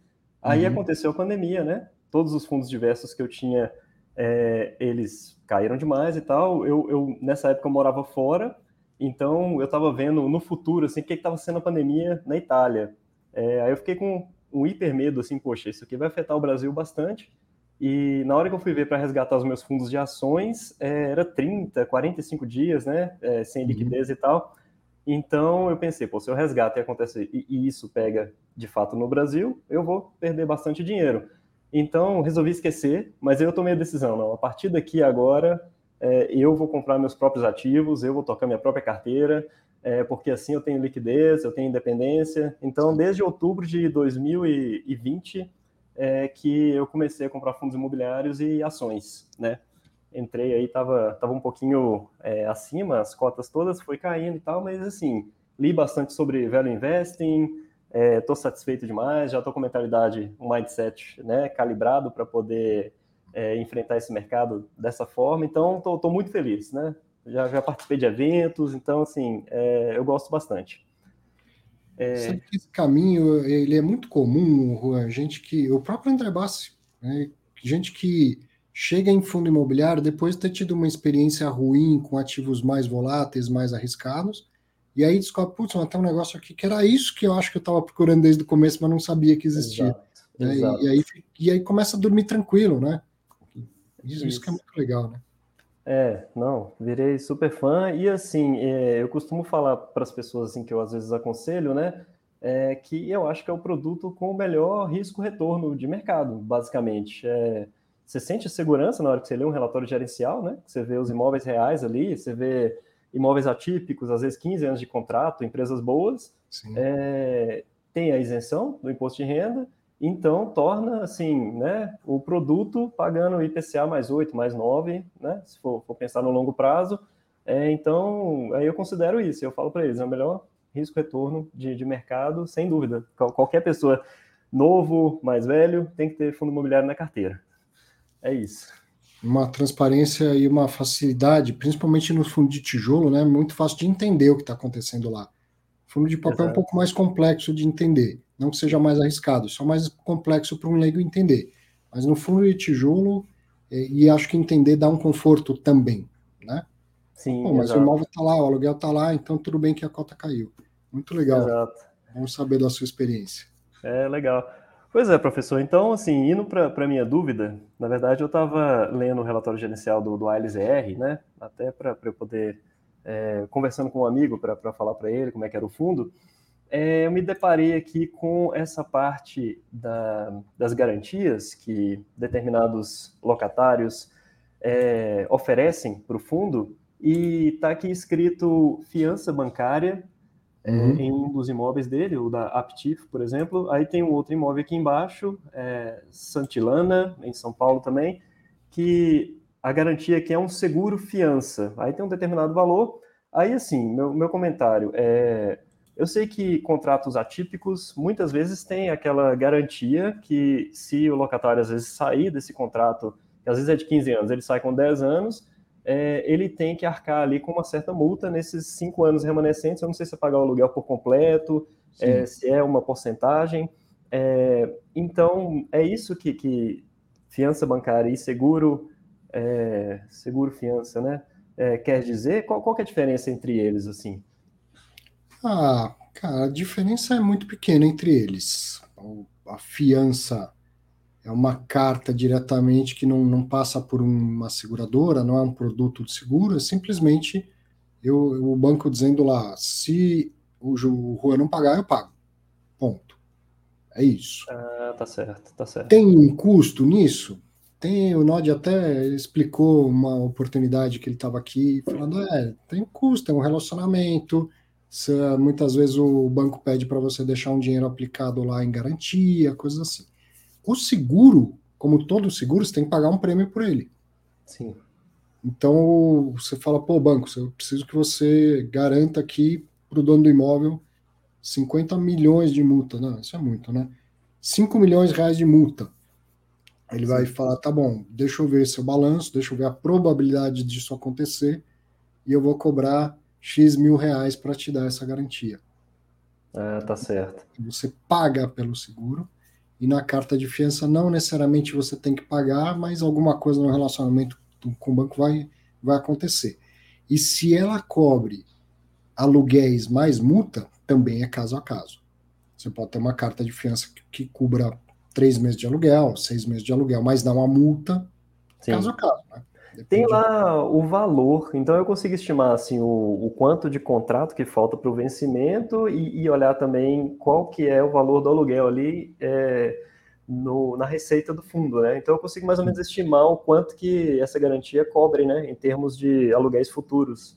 É mais provável que ela cubra um ano de aluguéis e principalmente que ela tem que ser renovada todo ano. Ah, tá, entendi. Que aí dá não tempo para o gestor, né?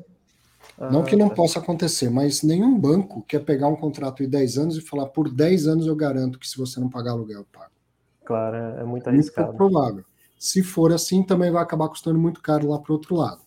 Banco, você sabe como é. Empresta o guarda-chuva enquanto está sol e pede de volta quando começa a chover. Né? Essa é uma, uma lógica, uma frase mundial sobre banco. Então ele faz uma vez por ano, quer de novo, vamos renovar, deixa eu ver como está a sua situação. E aí pode ser que tenha piorado a qualidade de crédito lá daquela empresa e ele fala, agora não dou mais a fiança. Sim. E, e, eu percebi que os imóveis refrigerados, por exemplo, que você sempre fala que são, são mais difíceis, né, de, de é, do inquilino sair, até a liquidez é menor, porque são imóveis muito específicos, mas são bem valorizados, o aluguel é mais alto e tal. É, esses não costumam ter fiança, pelo menos os que eu olhei, assim, tem uma garantia. É, isso é de fato é, é, de mercado isso? É corriqueiro acontecer? Ou não depende sei, de caso a caso? É, não sei te dizer. Eu, eu, não, não fiz essa observação aí que você fez, né? Não, não sei dizer. Precisamos perguntar para algum gestor, para alguém que seja de banco.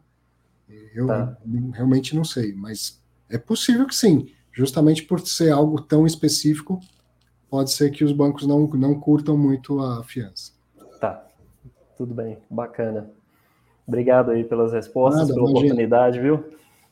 Valeu, um abraço. Um abraço, tchau, tchau. Tchau, tchau.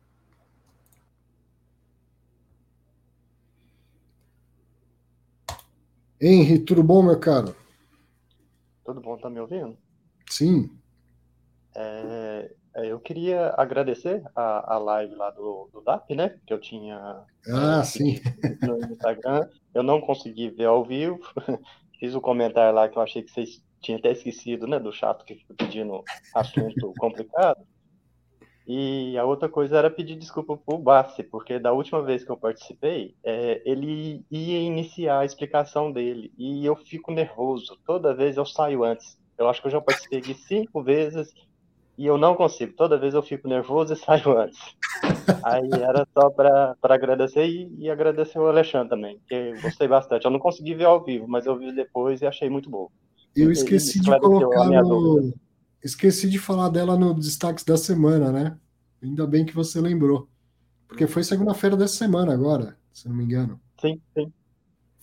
Foi aqui no, no canal que a gente está falando o seguinte: aqueles fundos, principalmente os FIINFRA, que fizeram o, o principal, né, que gerou esse, fez o, o, mercado de fundo imobiliário entender isso e ter essa dúvida, foi o, o Sparta, que tinha lá um monte de debênture IPCA mais alguma coisa, e para se defender da inflação usou um derivativo chamado DAP, que praticamente fez o fundo virar indexado ao CDI.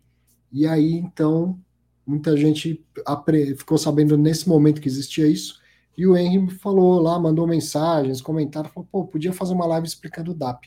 E aí eu conversei com o Cabral e a gente marcou, mas faz tempo, né? Já, já demorou para fazer a live. Então, quem quiser entender, é um negócio mais técnico, um pouco mais complicado, mas o Cabral é um baita professor disso. Veja aqui no meu canal essa live para entender o DAP. Muito bom. Era... Então, então tá bom, Arthur, muito obrigado e, e só para agradecer.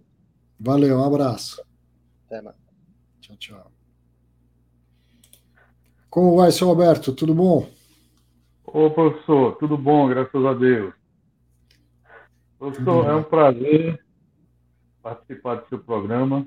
E com certeza que é um dos melhores em termos de informação para nós, investidores de fundo imobiliário, né? Obrigado. Professor, é o seguinte, a minha situação, e creio que de muitos é, investidores em fundo imobiliário, eu já sou aposentado, vamos dizer assim, e já vivo do rendimento do, de fundo imobiliário da minha carteira. Uhum. Eu, eu reinvisto de 20% a 25% né, da, dos rendimentos, mas me surgiu uma dúvida, professor. É quanto àquele fantasma da tributação, né? Uhum. E eu uhum. fiz a seguinte conta, certo? Vamos imaginar que a tributação venha com 20%. Sim. E eu tenho que reinvestir mais 20%. Então lá se vai embora 40% dos meus rendimentos. Uhum. Nesse caso, professor, e de muitos investidores como eu, ainda seria viável investir em fundos imobiliários? É, aí é, é uma questão muito específica né, do, do, do orçamento do, do senhor. Eu, eu entendo que, mesmo tributado, o fundo imobiliário vai continuar sendo um investimento muito interessante, gerador de renda mensal e tal. E aí o que uhum. vai acontecer? O preço das cotas caem para que novos aportes passem a ter praticamente a mesma rentabilidade. Agora, quem já está no mercado e vai ter uma diminuição, evidentemente, do seu, do seu rendimento, vai, vai sofrer, lógico que vai sofrer. Por outro lado, pense que o senhor está gozando desse, deste, dessa isenção, né? até que um dia, vamos dizer, que ela acabe. Então, que tal se preparar? Se ela não vier, melhor ainda, mas se preparar, até para apertar um pouco mais o cinto. E ao invés de reinvestir 20% agora, que é isso que o senhor falou que reinveste, é isso? Isso. Começar a reinvestir 23%, 25%. Vai aumentando a sua renda agora, para que vai que um dia venha a tributação e diminui a sua, a sua renda, mas você já, já tinha aumentado ela. Entendeu? Eu acho que é a única forma do, do senhor se proteger dessa possibilidade.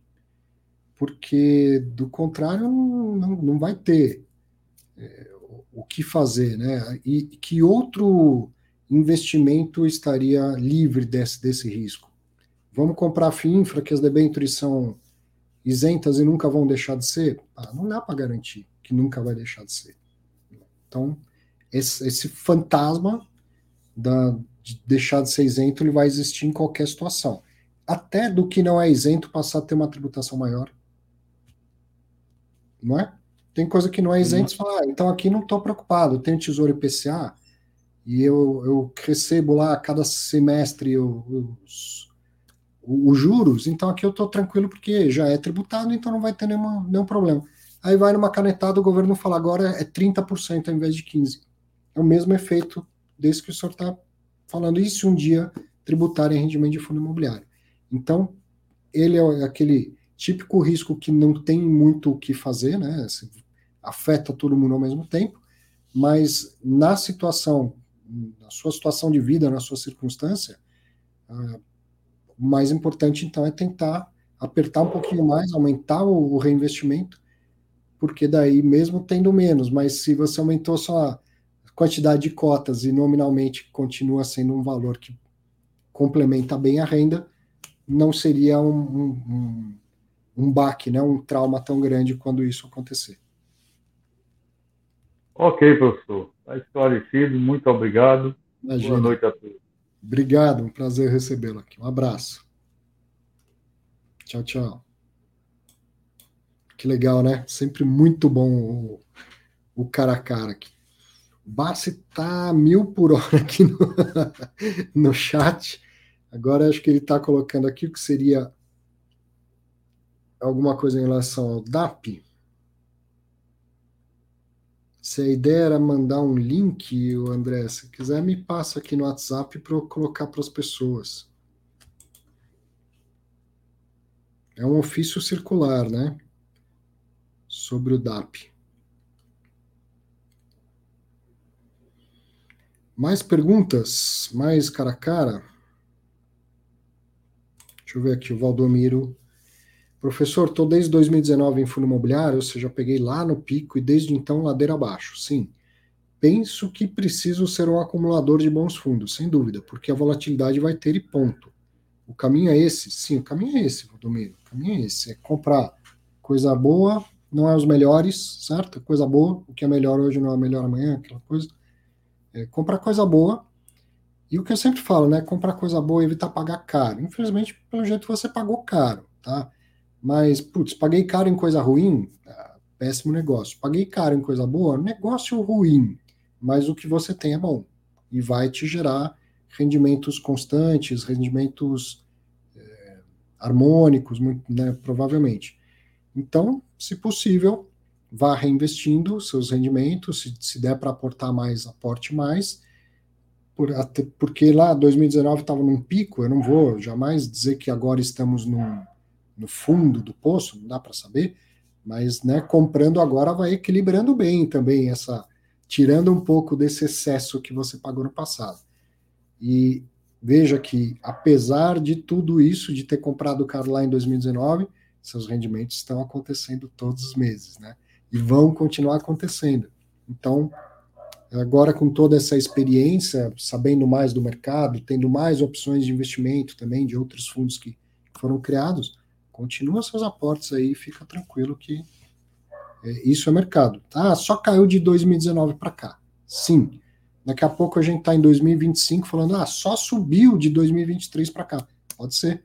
E vai, não é por isso que só vai subir, né? Em algum momento vem outra queda e assim por diante. Ativo bom, gerando renda lá, fica tranquilo.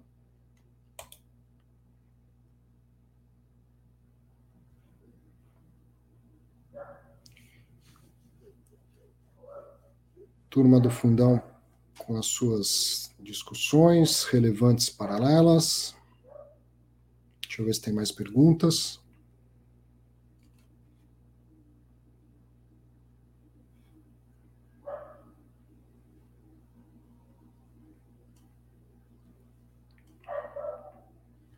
E aí, mais, mais pergunta, pessoal?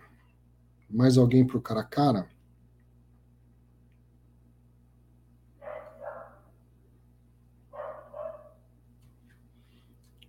Mais gente que, que assistiu na CNN, vi outros comentários também. Obrigado, Regis. Legal. É, pergunto para vocês, eu estava nervoso? Você assistiu lá o grande debate? Para quem assistiu, eu estava nervoso ou estava falando com naturalidade, tranquilo, que nem eu falo aqui? Dúvida, uma dúvida.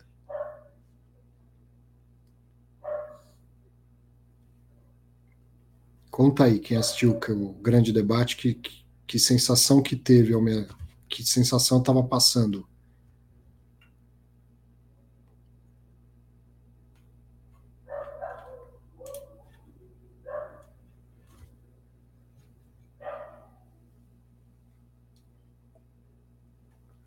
Tinha alguma coisa que eu tinha marcado aqui. Deixa eu ver o que, que era.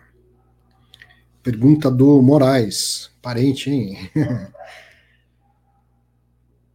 Essa queda absurda é uma ótima oportunidade ou é uma antecipação do mercado ou algum problema governamental? Caso tributem os dividendos, será que ainda vale a pena fundo imobiliário?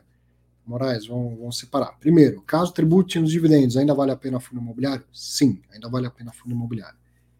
Por aquilo que eu costumo dizer que é o seguinte: se tem um tipo de fundo de investimento que é irreplicável e que dá acesso a coisas que a gente não tem acesso, é o fundo imobiliário.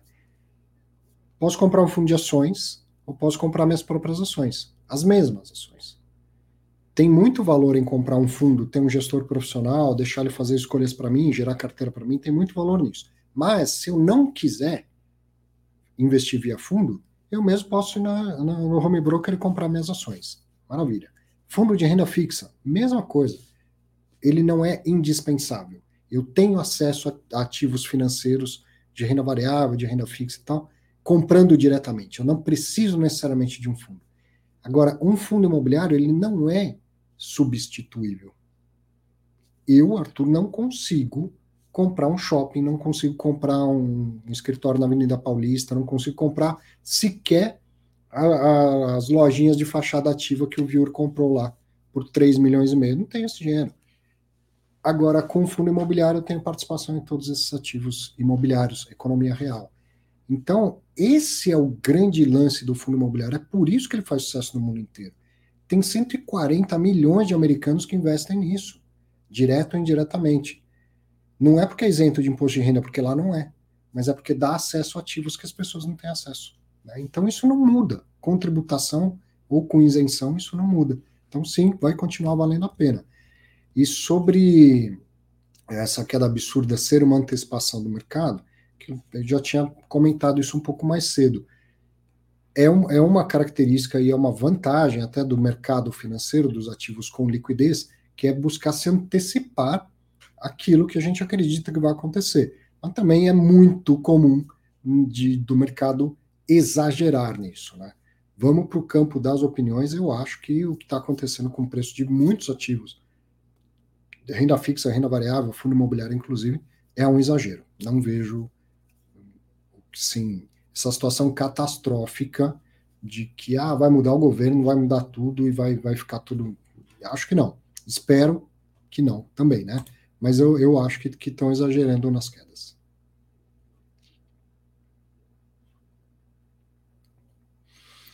Olha que interessante, eu perguntei se para quem assistiu é, se eu parecia nervoso. Então a Reza falou que eu parecia um pouco nervoso sim, que é normal. O estudo da FIS achou que estava tranquilo, que estava normal. O André falou que estava tão calmo que eu estava quase debochando. E, cara, não tava, fiquei nervoso, viu?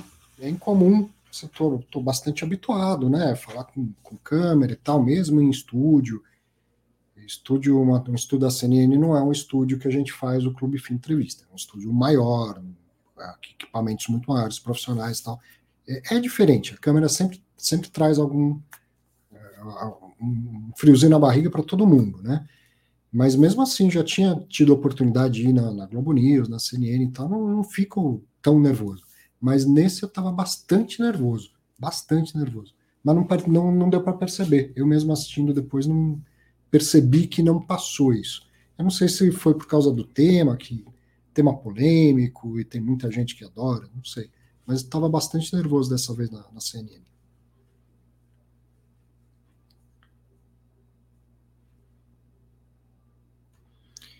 Que dia eu fui lá, Lucimar? Bom, é, ele é gravado antes, né? Ele foi ao ar na segunda-feira dessa semana. Segunda-feira dessa semana. Eu gravei na semana passada. E, e fica na, na, internet. Vai no, no, YouTube, lá no canal da CNN, procura o Grande Debate e tal, e aí você encontra. É fácil.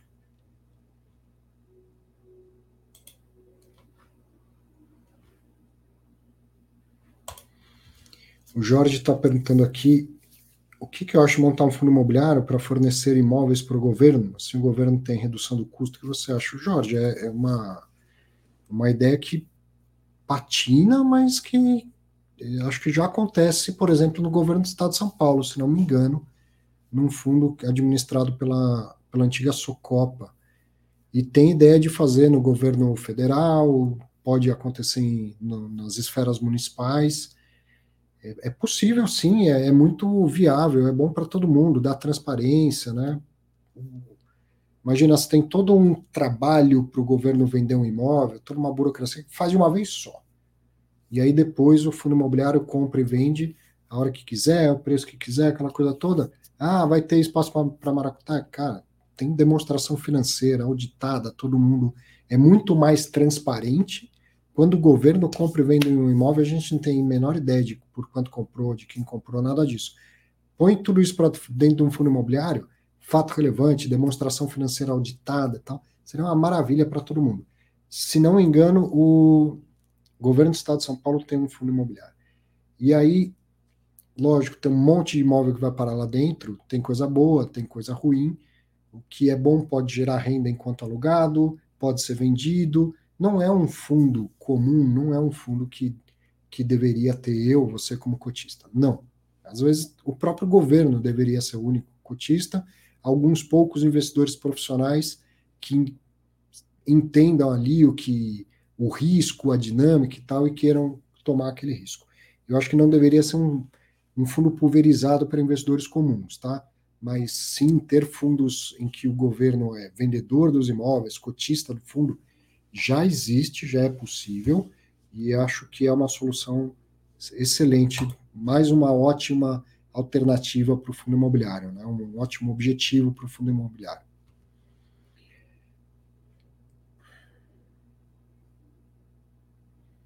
O Marco está dizendo para eu colocar o link do grande debate. Eu falei de cripto, sim. Peraí, eu vou achar aqui. Coloquei também na, na turma do fundão, com certeza, né? E no, no meu Instagram.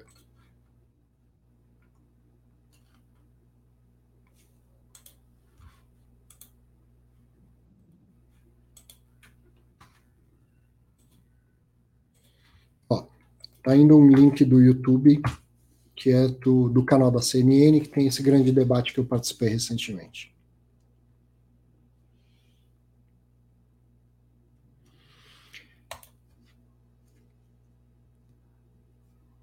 O, o Jorge, penso que a gente deveria ajudar para como para a construção de hospitais. Jorge, tem uma entrevista que eu fiz com o, o Carlos Ferrari, falamos dele hoje aqui, inclusive, que ele fala que lá no começo está originalmente uma, uma das funções do fundo imobiliário era, era bastante social, inclusive, tanto dos fundos imobiliários quanto dos CEPACs, de uma função muito, muito social, um uso possível para o fundo imobiliário.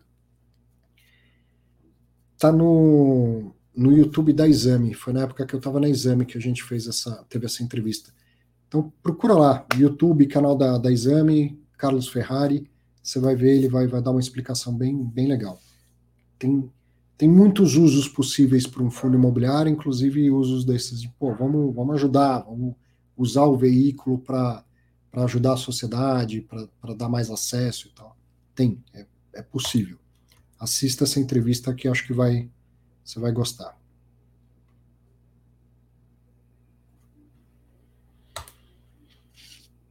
Comentário aqui do Muniz: com a tributação, talvez surjam fundos imobiliários sofisticados de longo prazo e com alavancagem que passaria anos e anos sem pagar nada, privilegiando quem foi paciente, ao estilo Mint.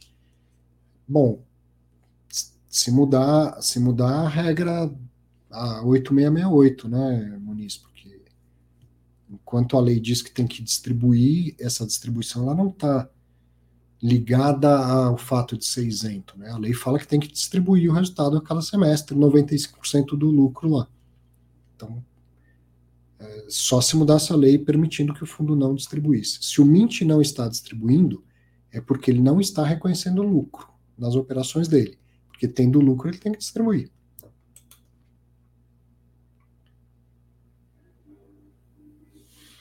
Bom, então se não temos mais perguntas nem participação no cara a cara, tivemos boas. Tivemos perguntas que vieram do Instagram também, foi uma, uma novidade. Com duas horas e 40 eu vou ficando por aqui. Semana que vem tem fatos relevantes, tá? Vou passar o Natal aqui em São Paulo, então, só que ao invés de fazer no sábado, que é dia da véspera, o dia que todo mundo vai se reunir, faço no domingo, dia 25, então domingo a gente tem mais um encontro aqui no Fatos Relevantes, tá bom? não precisa ser às 5 da tarde. A gente faça uma votação lá no, no, no, Telegram, na turma do fundão, mas a gente vai fazer é, no domingo a, a, o próximo Fatos Relevantes, que vai ser o último ao vivo do ano, tá bom? Obrigado, bom final de semana para todo mundo aí, grande abraço e até domingo, dia 25 do 12.